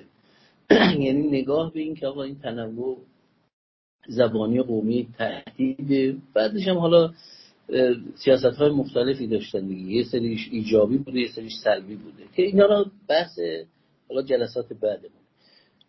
ولی الگو یا پارادایمی که از دهه 1970 به این در مسئله هویت مطرح میشه که انشاءالله بحث خواهیم کرد مسئله شناسایی و کرامت انسانیه یعنی میگه که آقا مسئله هویت یک کرامت ذاتی انسانیه. وقتی که شما یک هویت یک فرد را انکار می‌کنید در واقع گویی که موجودیت او را انکار می‌کنید گویی که او را از معنای زندگی را از او خب این کشورهایی که تونستن در پروژه دولت ملت سازی هویت واحد درست کنن خب درست کردن و مشکلاتی دارن.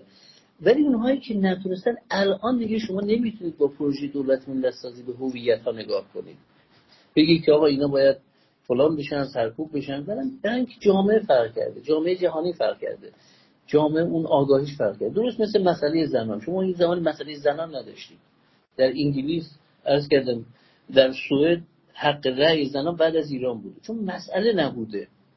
ولی امروز مسئله زنان مسئله شما دیگه نمی‌تونه ignore بکنی. بگی آقا من مسئله زنان مخل توسعه هست چرا؟ تحلیل هم بذاری پشتی که آقا مثلا زن اینجوری فلان. و همینا شما در مورد هویت های دیگه میگه پس من اینه. امروز اگه شما بخواید به مسئله هویت نگاه کنید لاجرم باید در چارچوب سیاست شناسایی recognition اینو ببینید که بتونید اینا رو وارد فرایند توسعه بکنید. و اگر شما در چارچوب اون فرایند دولت ملت سازی یک ملت یک دولت نمی‌دونم یک زبان یک فرهنگ یک فلان خب این عملا قابل اجرا نیست. یعنی باعث تنش میشه که ما الان می‌بینیم در ایران در خود ترکیه تنش در خود فرانسه. بنابراین امروزه مسئله هویت سازی مسئله روایت هویت در قالب همین کرامت انسانی تحلیل میشه. که البته خب اونجا یه جاهایی بهتر شما تناقض دارید سازگاری ندارید که اونا رو باید حل بکنید دیگه. با کمترین به تعبیر راز میگه هر سیاستی که انتخاب می‌کنید زمانی عادلانه است که کمترین ضرر رو به آسیب پذیرترین بخش جامعه برسونه. خب؟ پس من میگم که این به این معنا نیست که شما هیچ مشکلی نخواهید داشت. بگی که از فردا بگی که آقا من به رسمیت شناختم. بعد همه میگن که سم خیلی کار خوبی کردین. خب بله مشکل وجود خواهد چرا نخواهد داشت؟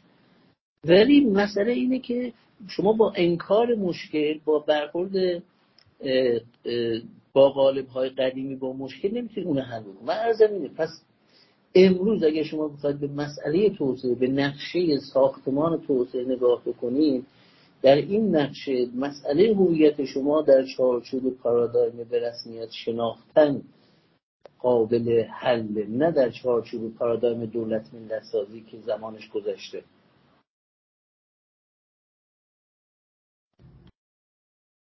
خیلی ممنون.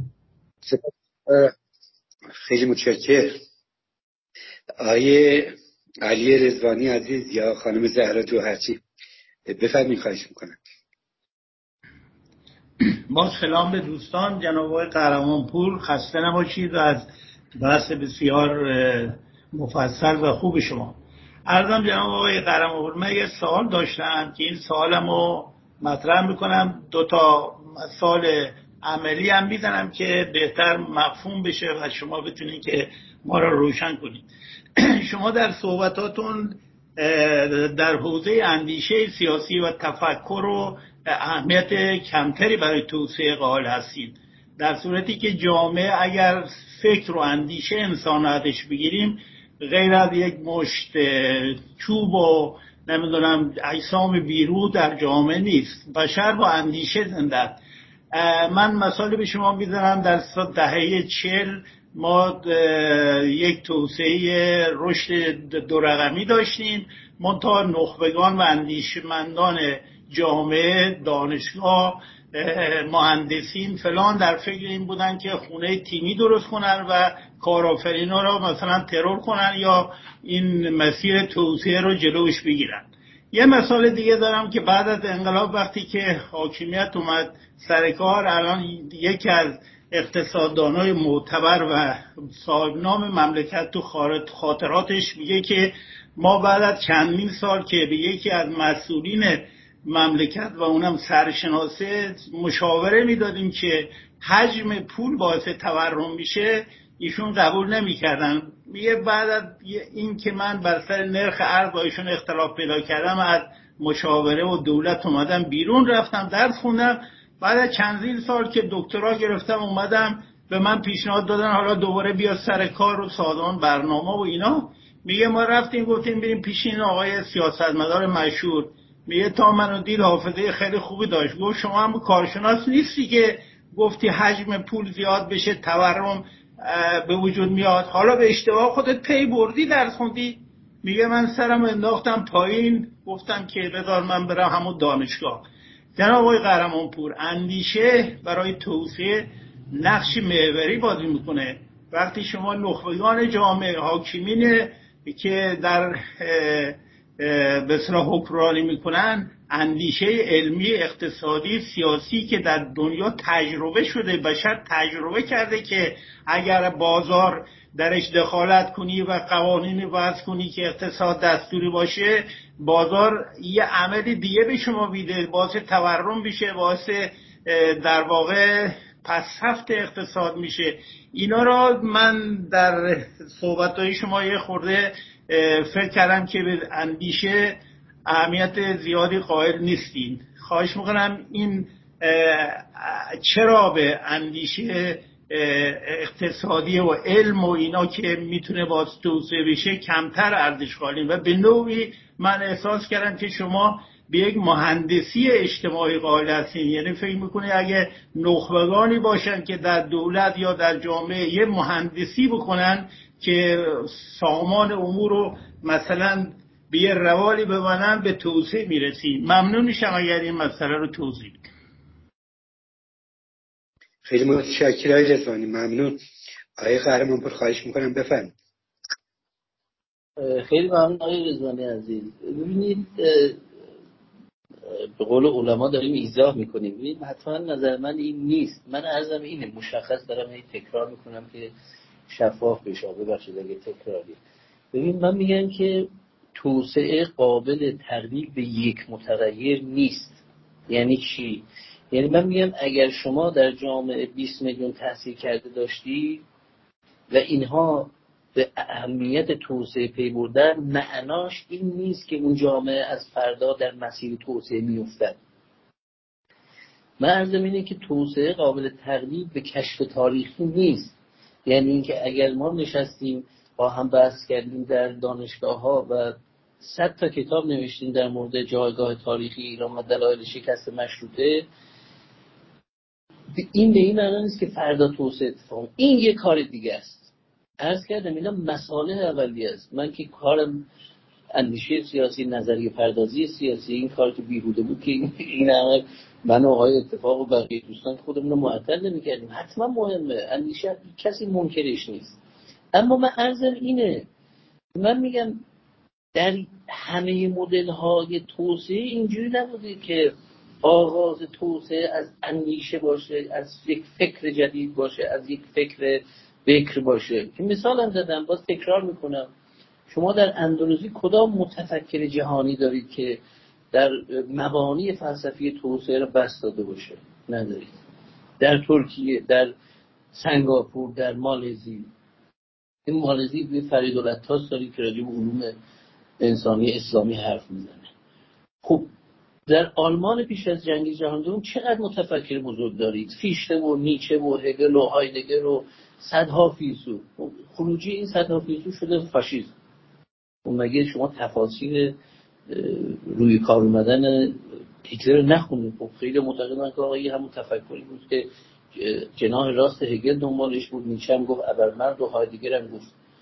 پس ببین من می‌خوام بگم که آقای رورتی همه عمرش گذاشت که بگه آقا جون شما اینجوری نیست که مثلا رفتی فکر کردی تفکر فلسفی درست کردی یا ده تا های دیگر داشتی بعد فردا بشینی بگی. آها میگه خیالم راحت شد.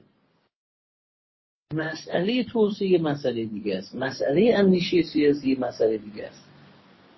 این که من فکر کنم کتاب بنویسم این یه مقوله است. این که این فکر من فکر شما فکر دوستان تبدیل بشه به یک مساله اولیه برای توسعه یه بحث دیگه است. حتما نکته فرمایش شما درسته. نخبه توسعه گرایی که فهم از جهان داشته باشه حتما در توسعه مهمه. کسی منکرش نیست. اینا جزء بدیهیات توسعه است. اما اینکه شما بگید که مثلا یه مسئولی داریم که این از اقتصاد بازار سر در نمیاره پس توسعه اتفاق من میگم اینجوری نیست. شاید اون اگر یه خصلت دیگه پذیرفته بود که سواد نداره کار سپرده بود دست دیگه کار راحت تر بود پریوزی کتاب میخوندم اصلا خیلی عجیب بود برام. ماو اصلا معروف بود خوره کتاب دیگه. ماو قبل از اینکه رهبر حزب کمونیست بشه توی یکی از دانشگاه‌های چی کتاب میخونده یعنی کسی که میومد اونجا مثلا این ثبت نام می‌کرده اسمشون ها بعد کلی کتاب خونده بود. اون تصویر معروف کسینجر هست وقتی رفت دیدار ماو ماو یه کتابخونه داشت. آیا کتاب خون بودن خوره کتاب خوندن به این معناست که شما حتما الزاما توسعه گرا بشی نه من میگم اینا دو تا مقوله دیگه است. من ارزم این نیست که سوء تفاهم پیش نیست که من میگم نه فکر نکنیم. فکر مخربه کسی طرفدار این نیست. اما مسئله من اینه من میگم شما توسعه را تقلیل ندید به یک متغیر. تقلیل ندید به اینکه تو اگر اندیشه توسعه پدید اومد اتوماتیک ما توسعه پیدا می‌کنیم. به این تقلیل ندید که اگر توسعه اقتصادی داشتیم فردا حتما. مثال های نقضش زدم دیگه جاهای مختلف. پس من حرفم بحث من مقابله با تقلیل گرایی نادیده گرفتن اندیشه نیست. بس من اینه که توسعه یک امر جدایی است یک امر علسویه است. شما مساله توسعه رو دارید فکر نکنید که توسعه رو دارید.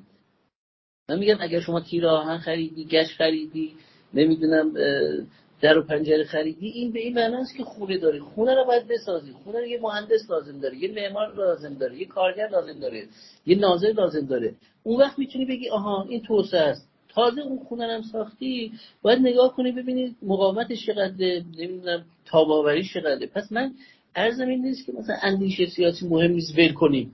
یه فرمول جادویی تو جیب من هست. آقا اینا بفرمایید اینا چیکار می‌کنه این فرمون جادویی تاریخ انکار می‌کنه اندیشه رو انکار می‌کنه فکر نکنید. خب نه من همچین حرفی نمی‌زنم. من دارم میگم که ما تقلیل ندیم. تک متغیره به صحنه نگاه نکنیم که انگار مثلا اگر یه دانشگاهی درست کردیم که اونجا گفتیم آقا راجب توسعه کار کن ده سال راجع به توسعه. بعد اونا بیان یه حرفی بزنن همه بگن آقا سم محمد هیچ حرف نزن دیگه اینا کشف کرده. عالم واقعی سیاست اینجوری منافع هست احزاب هستن زد و خورده هست نمی‌دونم منافع متعاضد هست. شما توسعه رو در این بستر دارید درست می‌کنید. من حرفم اینه و دوباره ببخشید تکرار می‌کنم تکرار می‌کنم توسعه قابل تقویم به یک موضوع قابل تغییر به یک متغیر نیست. اینها شرایط به قول منطقیون شرط لازم توسعه شرط لازم و کافی نیستن. همه ما منطق خوندیم. گفتم ما شرط لازم و کافی یا شرط لازم؟ من میگم اینا شرط لازم توسعه. من منکر اهمیتشون نیستم. اما شرط لازم و کافی نیستن. در منطق چی می‌گفتیم؟ در منطق کلاسیک من که منطق جدید خوندم ریاضیات جدید می‌گفتیم که شرط لازم و کافی اینه که اگر P وجود داشته باشه قطعا Q وجود داره. و برعکس. پس من حرفم اینه که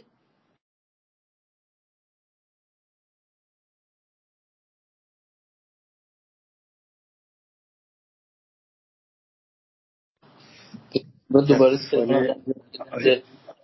بله بفرمایید. خوشبختانه اینجا ورود خروج مشکلی نداره. بعضی گروه ها خارج که میشی ورودش سخته. پس از ما تمام می‌کنم. دوستان نظر بدن که بحث چیه تو بریم خیلی ممنون. تشکر. خیلی خیلی متشکر ممنون از شما. آقای رضا اسدزاده هر موقع شرایط آماده شد خواستیم صحبت کنیم نوبتتون گذاشته می‌تونیم بفهمیم بله بله. ممنون. من الان می‌تونم. یه فراغتی حاصل کردم که می‌تونم صحبت کنم. خب مجدد به همه دوستان سلام دارم به آقای قهرمان پور خوش آمد. میگن بحث بینهایت مهم و به اصطلاح ضروری هست. واسه هم ما که یه چیزی رو داریم می‌خونیم و هم در واقع این مقطع جامعه ما. من قبل از اینکه در واقع نکاتی رو دارم که بخوام بگم هم از جلسه قبل هم از الان می‌خواستم فقط یه سوال جناب قهرمانپور توضیح بدن تا بعد من اون نکاتمو عرض کنم. اون سوالم اینه که نسبت جناب قهرمانپور نسبت توسعه رو با مدرنیته حالا یا تجدد در ایران برخی ترجمه کردن و اگر که توضیح بدین ممنون میشم. من بر مبنای این سوالات دیگه یا در واقع توضیحاتمو ارائه خواهم داد. مرسی.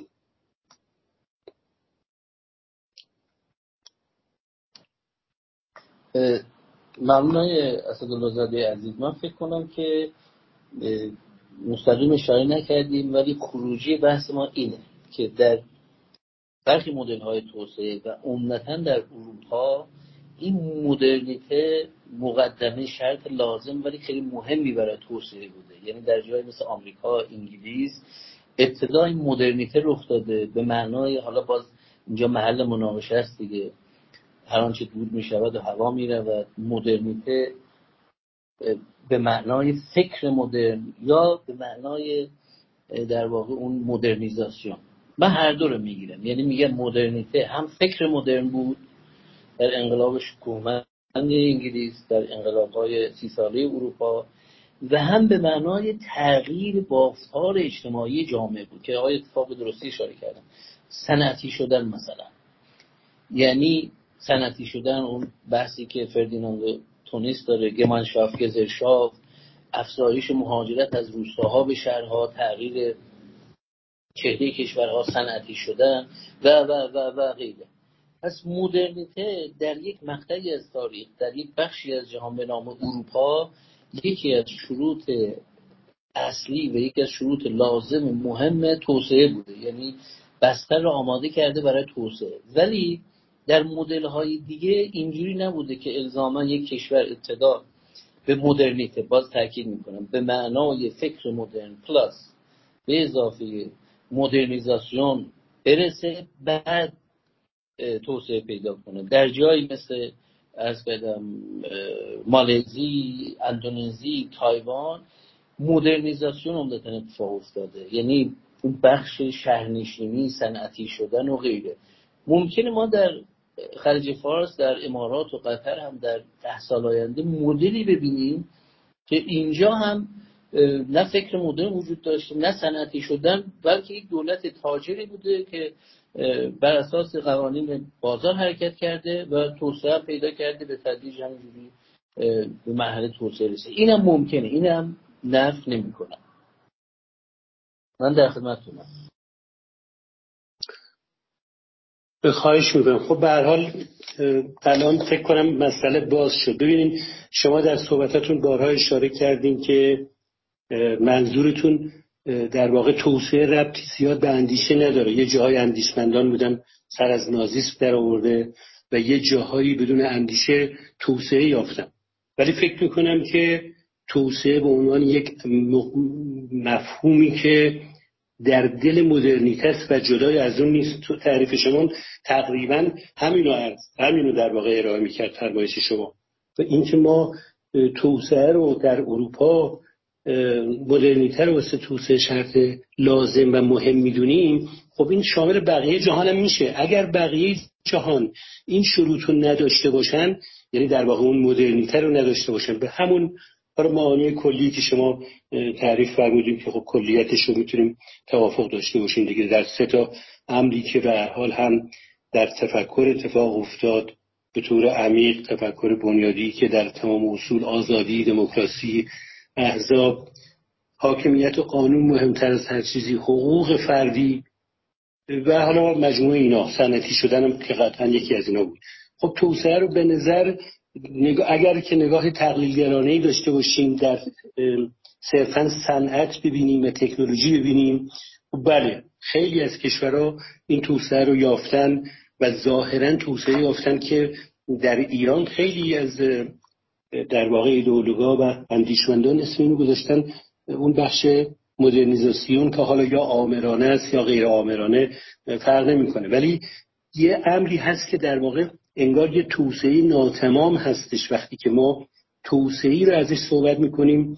همین فرمایشاتی قبلا سر در واقع مثلا رشد اقتصادی. این انگار پیامد توسعه است. توسعه نیست. این که من سری قبل برگشتم به این مسئله که مبانی فلسفی رو ببینیم دقیقا همین مباحثه. همین چیزی که دوستانم با خود شما این سری اشاره کردین این اصلا مطلقا به معنی برگشت گذشته نیست. ما داریم برگشت به حالمون می‌کنیم. که آقا ما الان حالم در این 150 سال به طور مشخص مسئله توسعه رو در واقع می‌تونه در توضیح بده بیشتر که اصلا مطرح شده. خب ببینین روی کرده مختلفی ما توسعه در این 150 سال داشتیم و توسعه آیه عزیز ببخشید. برای اینکه بحث شفاف بشه من عرضم اینه. آیا از نظر شما مثلا تایوان اندونزی اینا توسعه ناتمام دارن؟ برای اینکه بحثمون شفاف بشه. بله بله. من خب ببینید نه نه نه. اجازه بدین. اتفاقا ببینید من می‌خوام ارجایی که میرم به بحث قبلیم همینه. ما اصلا صحبت نکردیم که توسعه چی هست. ببینیم اصلا شناخت پایه و اساس هر بحثی در واقع مسئله شناخت اونه که مسئله فلسفی هستش. یعنی فهم فلسفی اون مسئله. ما ما در این مباحثی که خیلی هم عالی و خوب و ضروری بود نپرداختیم به همین مسئله اصلی. شما بحثی که ما ببخشید جناب جانب بحث برای اینکه رفت برگشتی بشه. ببین این بحثی بله ما بله. اینجا انجام دادیم. گفتیم نسل اول. نسل دوم یا موج اول. موج دوم هر چیز.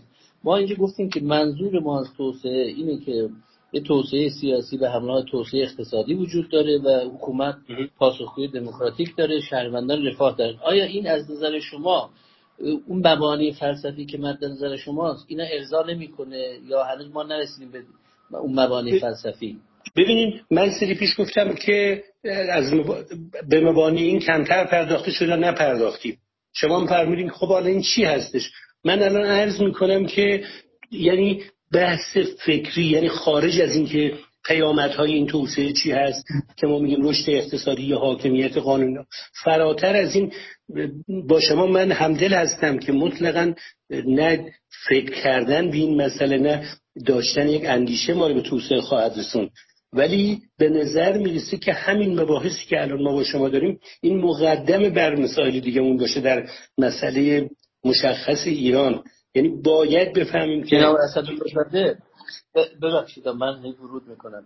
من برداشتم اینه اون concept ی که شما دارید میگی اون concept پروژه ناتمام مدرنیته است یعنی آقای اولریشفه نه من منظورم مدرنیتی ببین اونها میگن که آقا ما پروژه مدرنیته رو در روشنگری شروع کردیم. یه بخشیش ناتمام مونده. از جمله مثلا مسئله محیط زیست. که ما وقتی که داشتیم به توسعه فکر می‌کردیم به این مسئله محیط زیست نگاه نکردیم. حالا برگردیم رفلکسیو نگاه کنیم در آینه به خودمون نگاه کنیم این پروژه مدرنیته رو تمام کنیم. من برداشتم از فرمایش شما اینه. من بحثم راجع به دیولوپمنت یعنی پروژه توسعه هست. اون فرمایشی که شما دارید اگر برداشتم درست باشه اگر فکر برداشتم اشتباه باز بگید نه نه آقای برداشتتون درست نیستش. ببینین من عرضم اینه که همچنان که در ابتدای مسئله به درستی شما چرا فرمودین که توسعه که اولین بار در اروپا پیش اومده در دل مدرنیته است و مدرنیته اروپایی شرط لازم و مهم اونه؟ حالا ما حداقل در مقام اندیشه که می‌تونیم اون توسعه ایدئال خودمون رو بر مبنای مدرنیته تدوین بکنیم. تفکرش رو عرض می‌کنم و اینم بازم تاکید می‌کنم. فکر نمی کنم هیچ از دوستان مسئله رو تک عاملی ببینن و فکر کنن ما با ارائه و تدوین صرفا توری توسعه به توسعه خواهیم رسید. مثاله خوب فراوان هست و یه چیزی دیگه است. یه چیزی شما داریم یه چیزی نداریم. ولی اون اجماعی که می‌خوام به اون برگردم. اجماعی که جناب علی میفرمایین اون اجماع نخبگانی هم. نخبگان خود باید بدونن چی می‌خوان مشخصا. ببینیم ما چهار تا رویکرد داشتیم به مسئله توسعه حالا یا تجدد. میگم من دوست دارم این توسعه رو اون همه جانبی که دیدم به معنی نزدیک یا در دل مدرنیته دیدنش هستش که با خودش اون دموکراسی رو داره آزادی رو داره حقوق فردی رو داره و حاکمیت قانون رو داره و دولت ملت رو داره همه این مجموعه رو.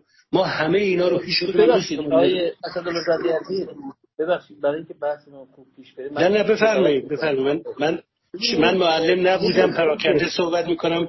شما نه نه نه اصلاح کنید. بحث خوبی ببینید از که این بحث بیشتر ادبیات دموکراسی است. ببینید ما وقتی از توسعه حرف می‌زنیم همه این چیزهای خوب در کنار هم نیست.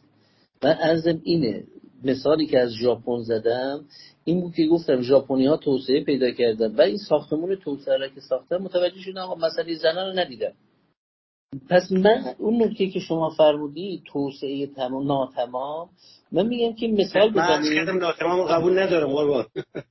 نه نه نه نه نه. فرمودید که نه من اینجوری برداشت کردم. شما فرمودید بعضی کشورها توسعه پیدا کردن.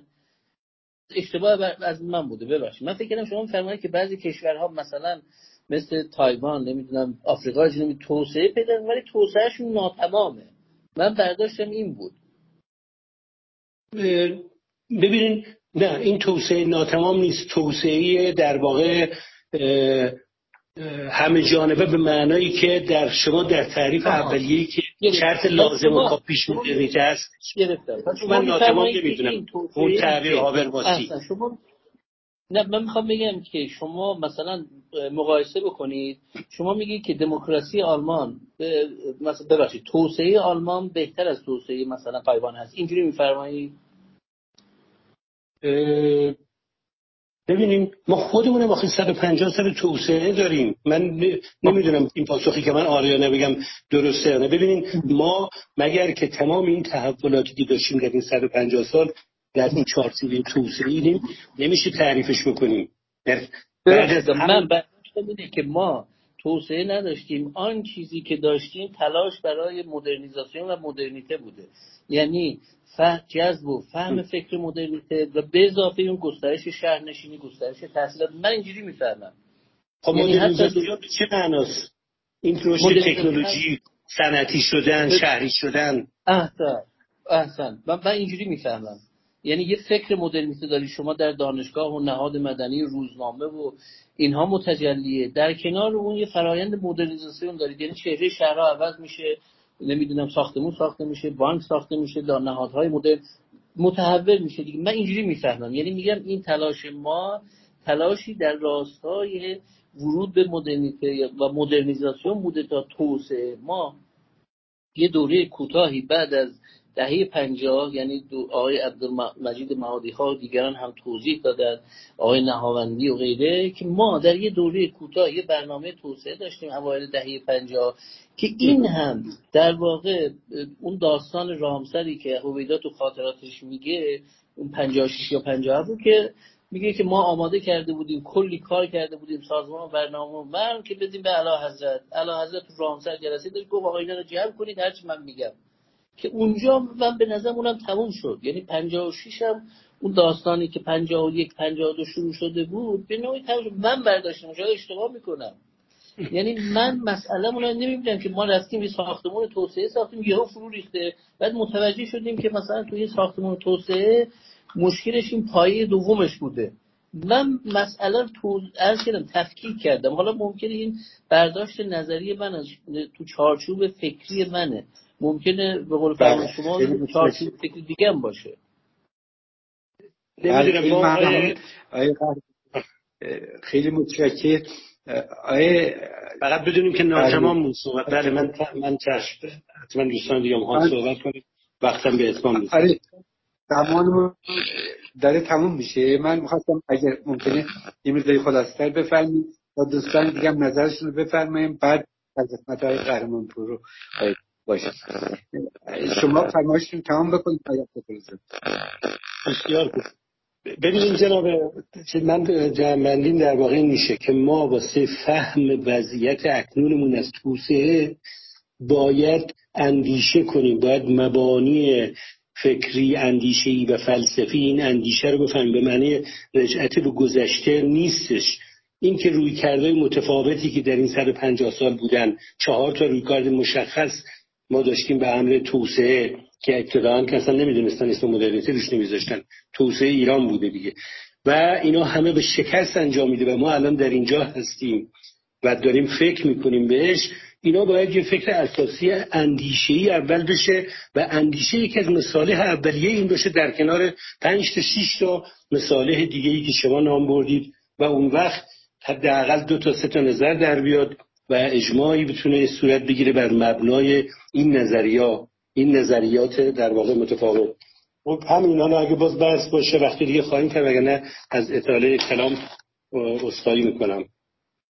خیلی ممنون از شما. آیه بهمندار نکته مونده بود؟ بفرمایید.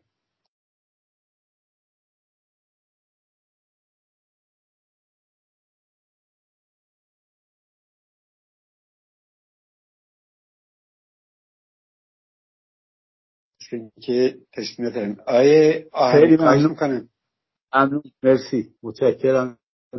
جناب قهرمان پور خیلی متشکر ممنون از توضیحاتتون.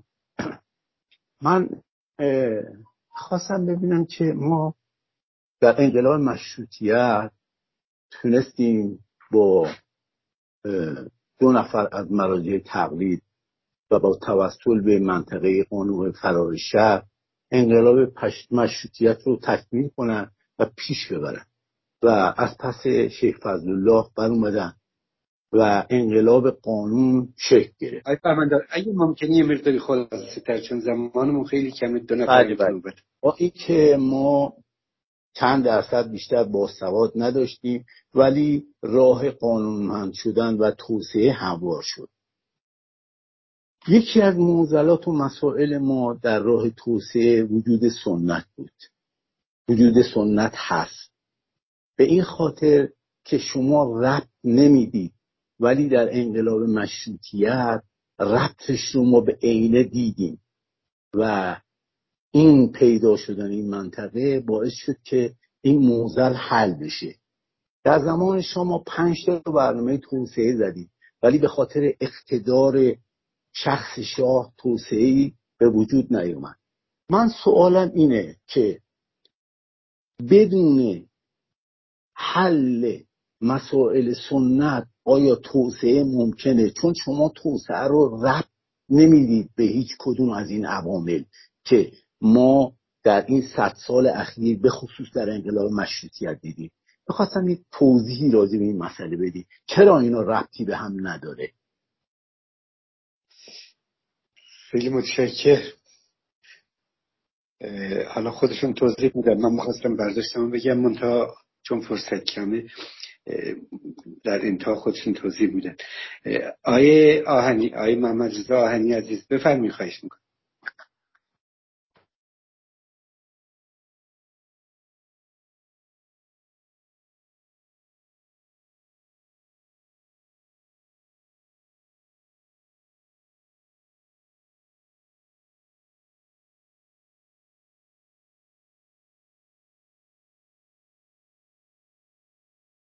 آقای آهنی.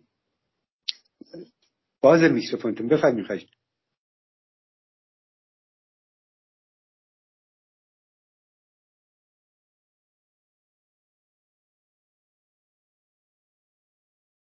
آقای آهنی صداتون ما نداریم.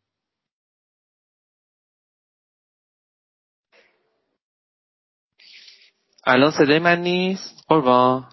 الو. الان بفرمایید. سلام. ببخشید ببخشید. جناب پور من دفعه پیش یادمه که شما نگرانی خودتون رو با جمع به اشتراک گذاشتین در مورد failed state صحبت کردین. چه مؤلفه هایی توی وضعیت فعلی شما رو نگران کرده که ما به سمت failed state داریم حرکت می‌کنیم؟ آیا اونها رو به عنوان اینکه در وضعیت موجود خطر اصلی در سمت در واقع state وجود داره نه در سمت society و ما بایستی برای اینکه مشکلات state برطرف بشه فکر و چاره ای بکنیم یا اجماع نخبگانی حاصل بشه این رو به مثابه یه همچه چیزی تلقی می‌کنید. اگه میشه در مورد یکم این failed state و مؤلفه هاش که تو وضع فعلی می‌بینید صحبت کنید ببخشید. خیلی متشکر از محمد آهنی عزیز. آیه منصور نوتاش بفرمی خواهش می‌کنم. من خسته نباشه قهرمان استفاده کردیم. من یه سوال مختصر و مفید داشتم. این شما منظورتون از توسعه چیه؟ اگر توسعه منظورتون توسعه اقتصادیه اون یه مسئله دیگه. اگه مسئله توسعه سیاسی است مسئلهش جداست مسئله توسعه فرهنگی اون هم جداست.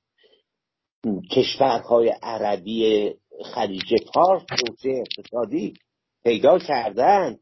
اندونزی هم ممکنه توسعه فرهنگی توسعه اقتصادی پیدا کرده. ولی نمی‌دونم توسعه سیاسی پیدا کردن یا نه. توسعه فرهنگی پیدا کردن. بعید می‌دونم. یه مقدار توضیح بفرمایید منظورتون از توسعه, توسعه چیه؟ خیلی ممنون میشه خیلی خیلی متشکر ممنون از شما این نوتاش آیا اتفاق خواهش می‌کنم بفرمایید؟ خب اصفایی می‌کنم. به نظر میاد خیلی وقتی کم و تنگ و اینا. من گمان می‌کنم یه سوء تفاهم اینجا وجود داره و از بحث آقای منصور نوتاش عزیز شروع می‌کنم. اون چیزی که در تعریف موج چهارم توسعه آقای قهرمانپور عزیز تعریف کرده این هستش که ترکیبی از توسعه سیاسی و اقتصادیه که اون توسعه سیاسی ترکیبی از حاکمیت قانون خدمت شما شود که پاسخگو بودن یا دموکراسی و وجود یک دولت وبری و چیزای شبیه بینه در بخش اقتصادیش شاخص رشد اقتصادی رو داریم و در بخش توسعه انسانی هم در واقع بسیج اجتماعی و اجماع نخبگان و این بحثا داریم. و این تعریف از توسعه است. اما یه نکته مهمی توی این بحثی که ما داریم می‌کنیم به نظرم مخفول میمونه اینه که الان ما دستور در حال صدور یا در حال کشف دستورالعمل بهینه ای برای توسعه با این مفهومی که من عرض کردم نیستیم. آقای قهرمانپور داشتن در جلسه قبل این جلسه توضیح می‌دادن که بخشی بخشی از توضیحاتشون هم متکی به در واقع آراء اندیشمندان متعددی مثل مثلا فوکویاما بود مثل مثلا اون دو تا اندیشمندی که در مورد توسعه آسیایی در واقع یک کتاب جدیدی نوشتن و دارن اون ترجمه می‌کنن بحث این بود که ما در اطرافمون توسعه به معنی که من الان عرض کردم رخ داده که بخشی حالا مثلا اجزایی از این عناصر سیاسی و اقتصادی و انسانی رخ داده. و حالا این چیزی که رخ داده به قول مثلا حالا constructive صنع‌گرا این میکروفون که از دوستان باز مونده میبندم با این که این چیزی که در اطراف ما رخ داده constructive صنع‌گرا هست یا نیست توسعه آمرانه از بالاست بدون رشد تحول در اندیشه همه جامعه یا نیست. اصلا دیگه کاری با اینا نداریم. یعنی در واقع حرفی که داره زده میشه اینه که در اطراف ما در جهانی که ما داریم زندگی می‌کنیم صرف نظر از اون تجربه اروپایی که یه دوره چند صد ساله مدرنیته رو طی می‌کنن تحول اندیشه سیاسی تحول اندیشه فلسفی اونجا رخ میده و بعد توسعه رخ میده.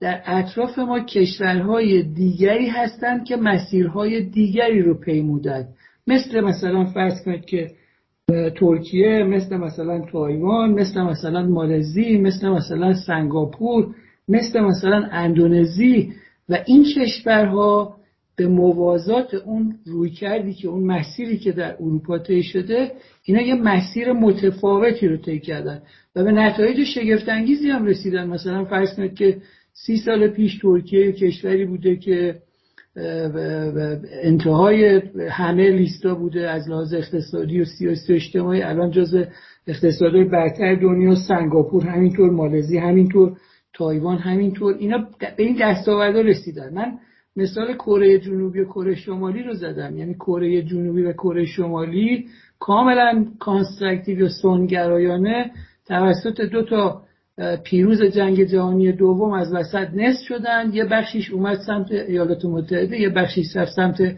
کره شمالی و از اونجا بعد کره جنوبی تبدیل شد به یک کشور توسعه یافته به معنی که باز اونجا عرض کردم مجموعه توسعه سیاسی و انسانی و اقتصادی و کره شمالی هم شده کشور توسعه نیافته. حالا اونجا تحول اندیشه هم رخ داده یا یه چیز شبیه به این. اما اون اون مسیری رو که تو اروپا 400 سال 500 سال 300 سال مثلا تحول اندیشه فلسفی رخ بده و بعد توسعه به مفهومی که داریم راجبش صحبت می‌کنیم ترکیب توسعه سیاسی و اقتصادی و انسانی رخ بده تو کره جنوبی رخ نداده.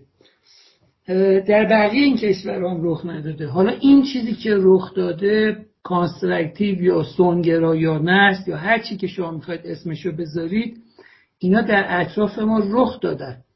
و الان نکته مهمی که داریم راجبش صحبت می‌کنیم این هستش که من همه تاکید آقای قهرمانپور این هستش که ما اولا یک یک مدل ثابت برای توسعه نداریم. یعنی تصور کنیم همون راهی که در اروپا طی شده ما باید همون مسیر رو طی کنیم تا به اون نتیجه برسیم که امروز اروپا رسیده. اینجوری نیست. یعنی ما یه مسیر ثابت برای داده نداریم.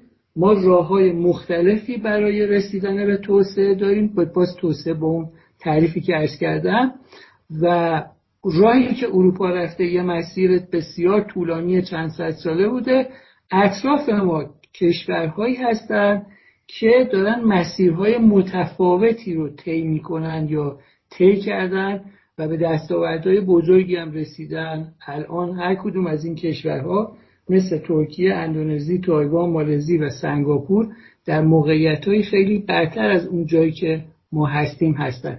برخی از اونا برخی از این عناصر مورد توجه ما هم ندارن. یعنی یه ملت تازه به وجود اومده که مثلا 80 سال تاریخ داره 80 سال پیش مثلا پرچمش و سرود ملیش و اسمش انتخاب شده الان تبدیل شده به کشوری که در یه وضعیتی برتر از ماست. این که تحول اندیشه مهم است من با بقیه دوستانی که در مورد این موضوع تاکید دارن هم نظر هستم و معتقدم که تحول اندیشه در, در واقع هر تحول مهمی مثل توسعه مهمه. منتها تاکید آقای قهرمانپور باز روی این نکته است که تحول اندیشه یکی از مجموع عناصری است که در یک جامعه رخ داده. چرا این حرف درسته و اهمیت داره. برای اینکه شما در جهان اطراف خودتون شاهد توسعه های آمرانه هستید که الزاما محصول در واقع تحول اندیشه همه جامعه هم نیست. یعنی شما در یه فضای کاملا غیر دموکراتیک در یه جامعه که در واقع مردم حق رأی و حق انتخاب ندارن شما می‌بینید که یه کسی در, در همین کشوری که الان اس بردن یه توسعه آمرانه رخ میده از بالا به پایین و این الزاما محصول تحول اندیشه نبوده. اما تحول اندیشه به تدریج در طی این فرایندم رخ داده. یعنی اون کشور الان در واقع گام های بزرگتری به سمت مدرنیته برداشته مدرنیته به مفهوم تحول اندیشه مثلا سیاسی و اینا. و بنابراین بحثی که اینجا مطرحه این نیستش که ما الان اینجا در سر بهترین راهی که می‌توانیم کشور خودمون رو به سمت مدر به سمت توسعه ببریم کدام است؟ بحث, بحث اصلی و مقدماتی این هستش که در جهانی زندگی می‌کنیم که مسیرهای متعددی طی شده و باید اول به این نکته توجه کنیم که این مسیرهای متعدد وجود دارد. عناصر متعددی هم در این مسیرهای پیموده شده وجود داره که فقط اون تحول اندیشه نیست. با عنایت به همه این موارد اون وقت در مورد سرزمین سرزمین خودمون بتونیم تصمیم بگیریم. عذرخواهی می‌کنم که طولانی شد ارزم.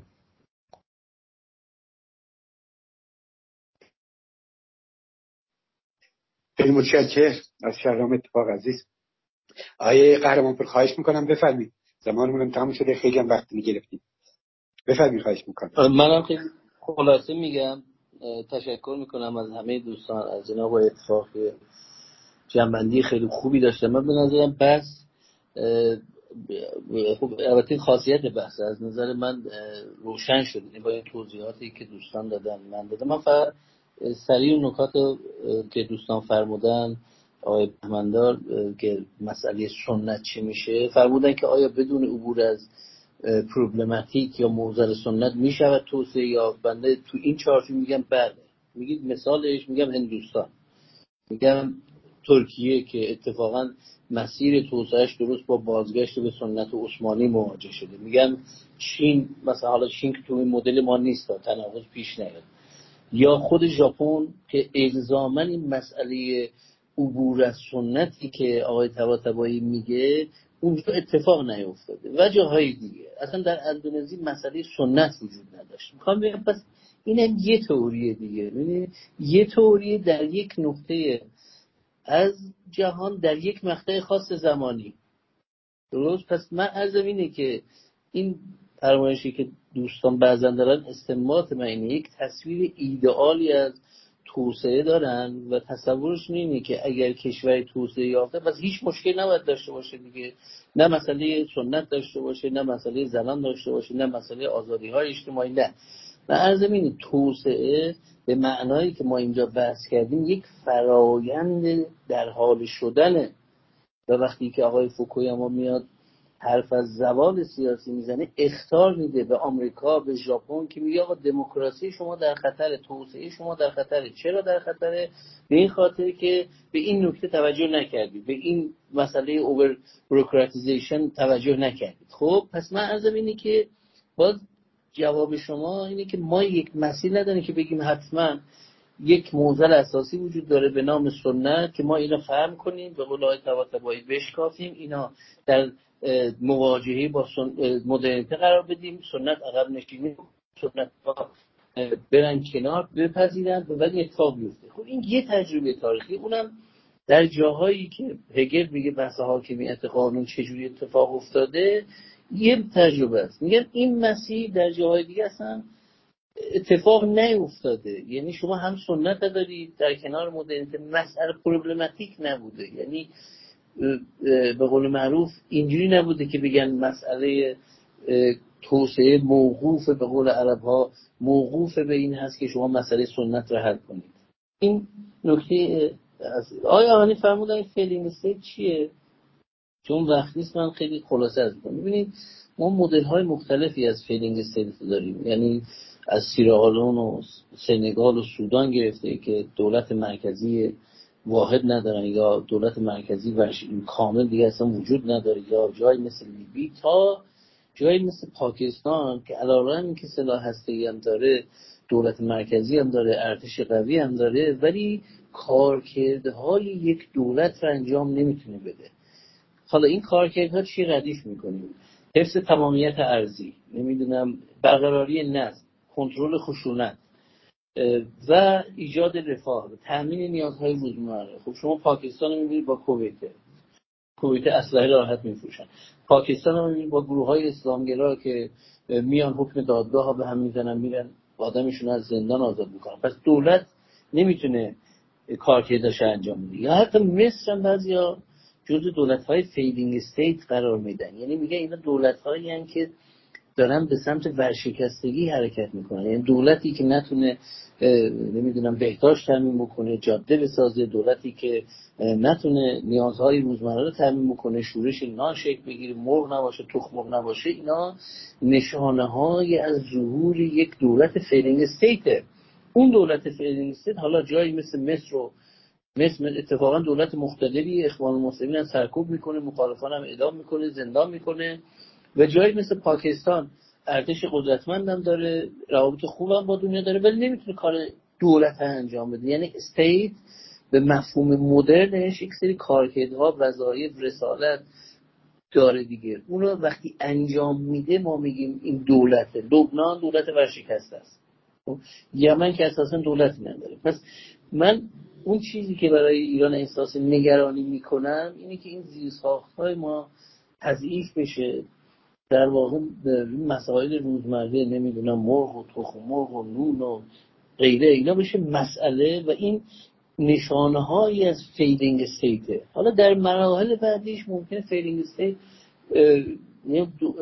ارتش داره نیروی نظامی داره ولی نیروی نظامیش کاری با مرزها نداره. هم تو مرکز کشور مثل پاکستان امنیتش تأمین می‌کنه میگه آقا فلان نداره. نمی‌دونم.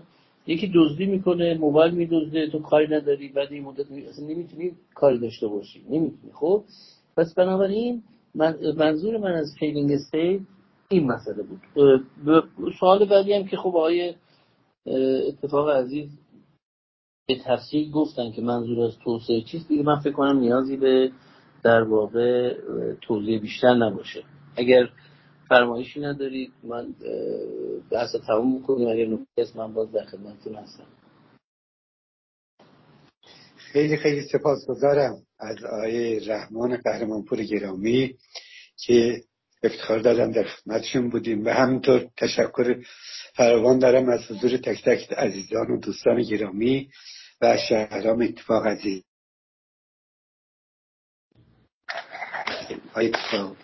فرمایشی نیست. ممنون.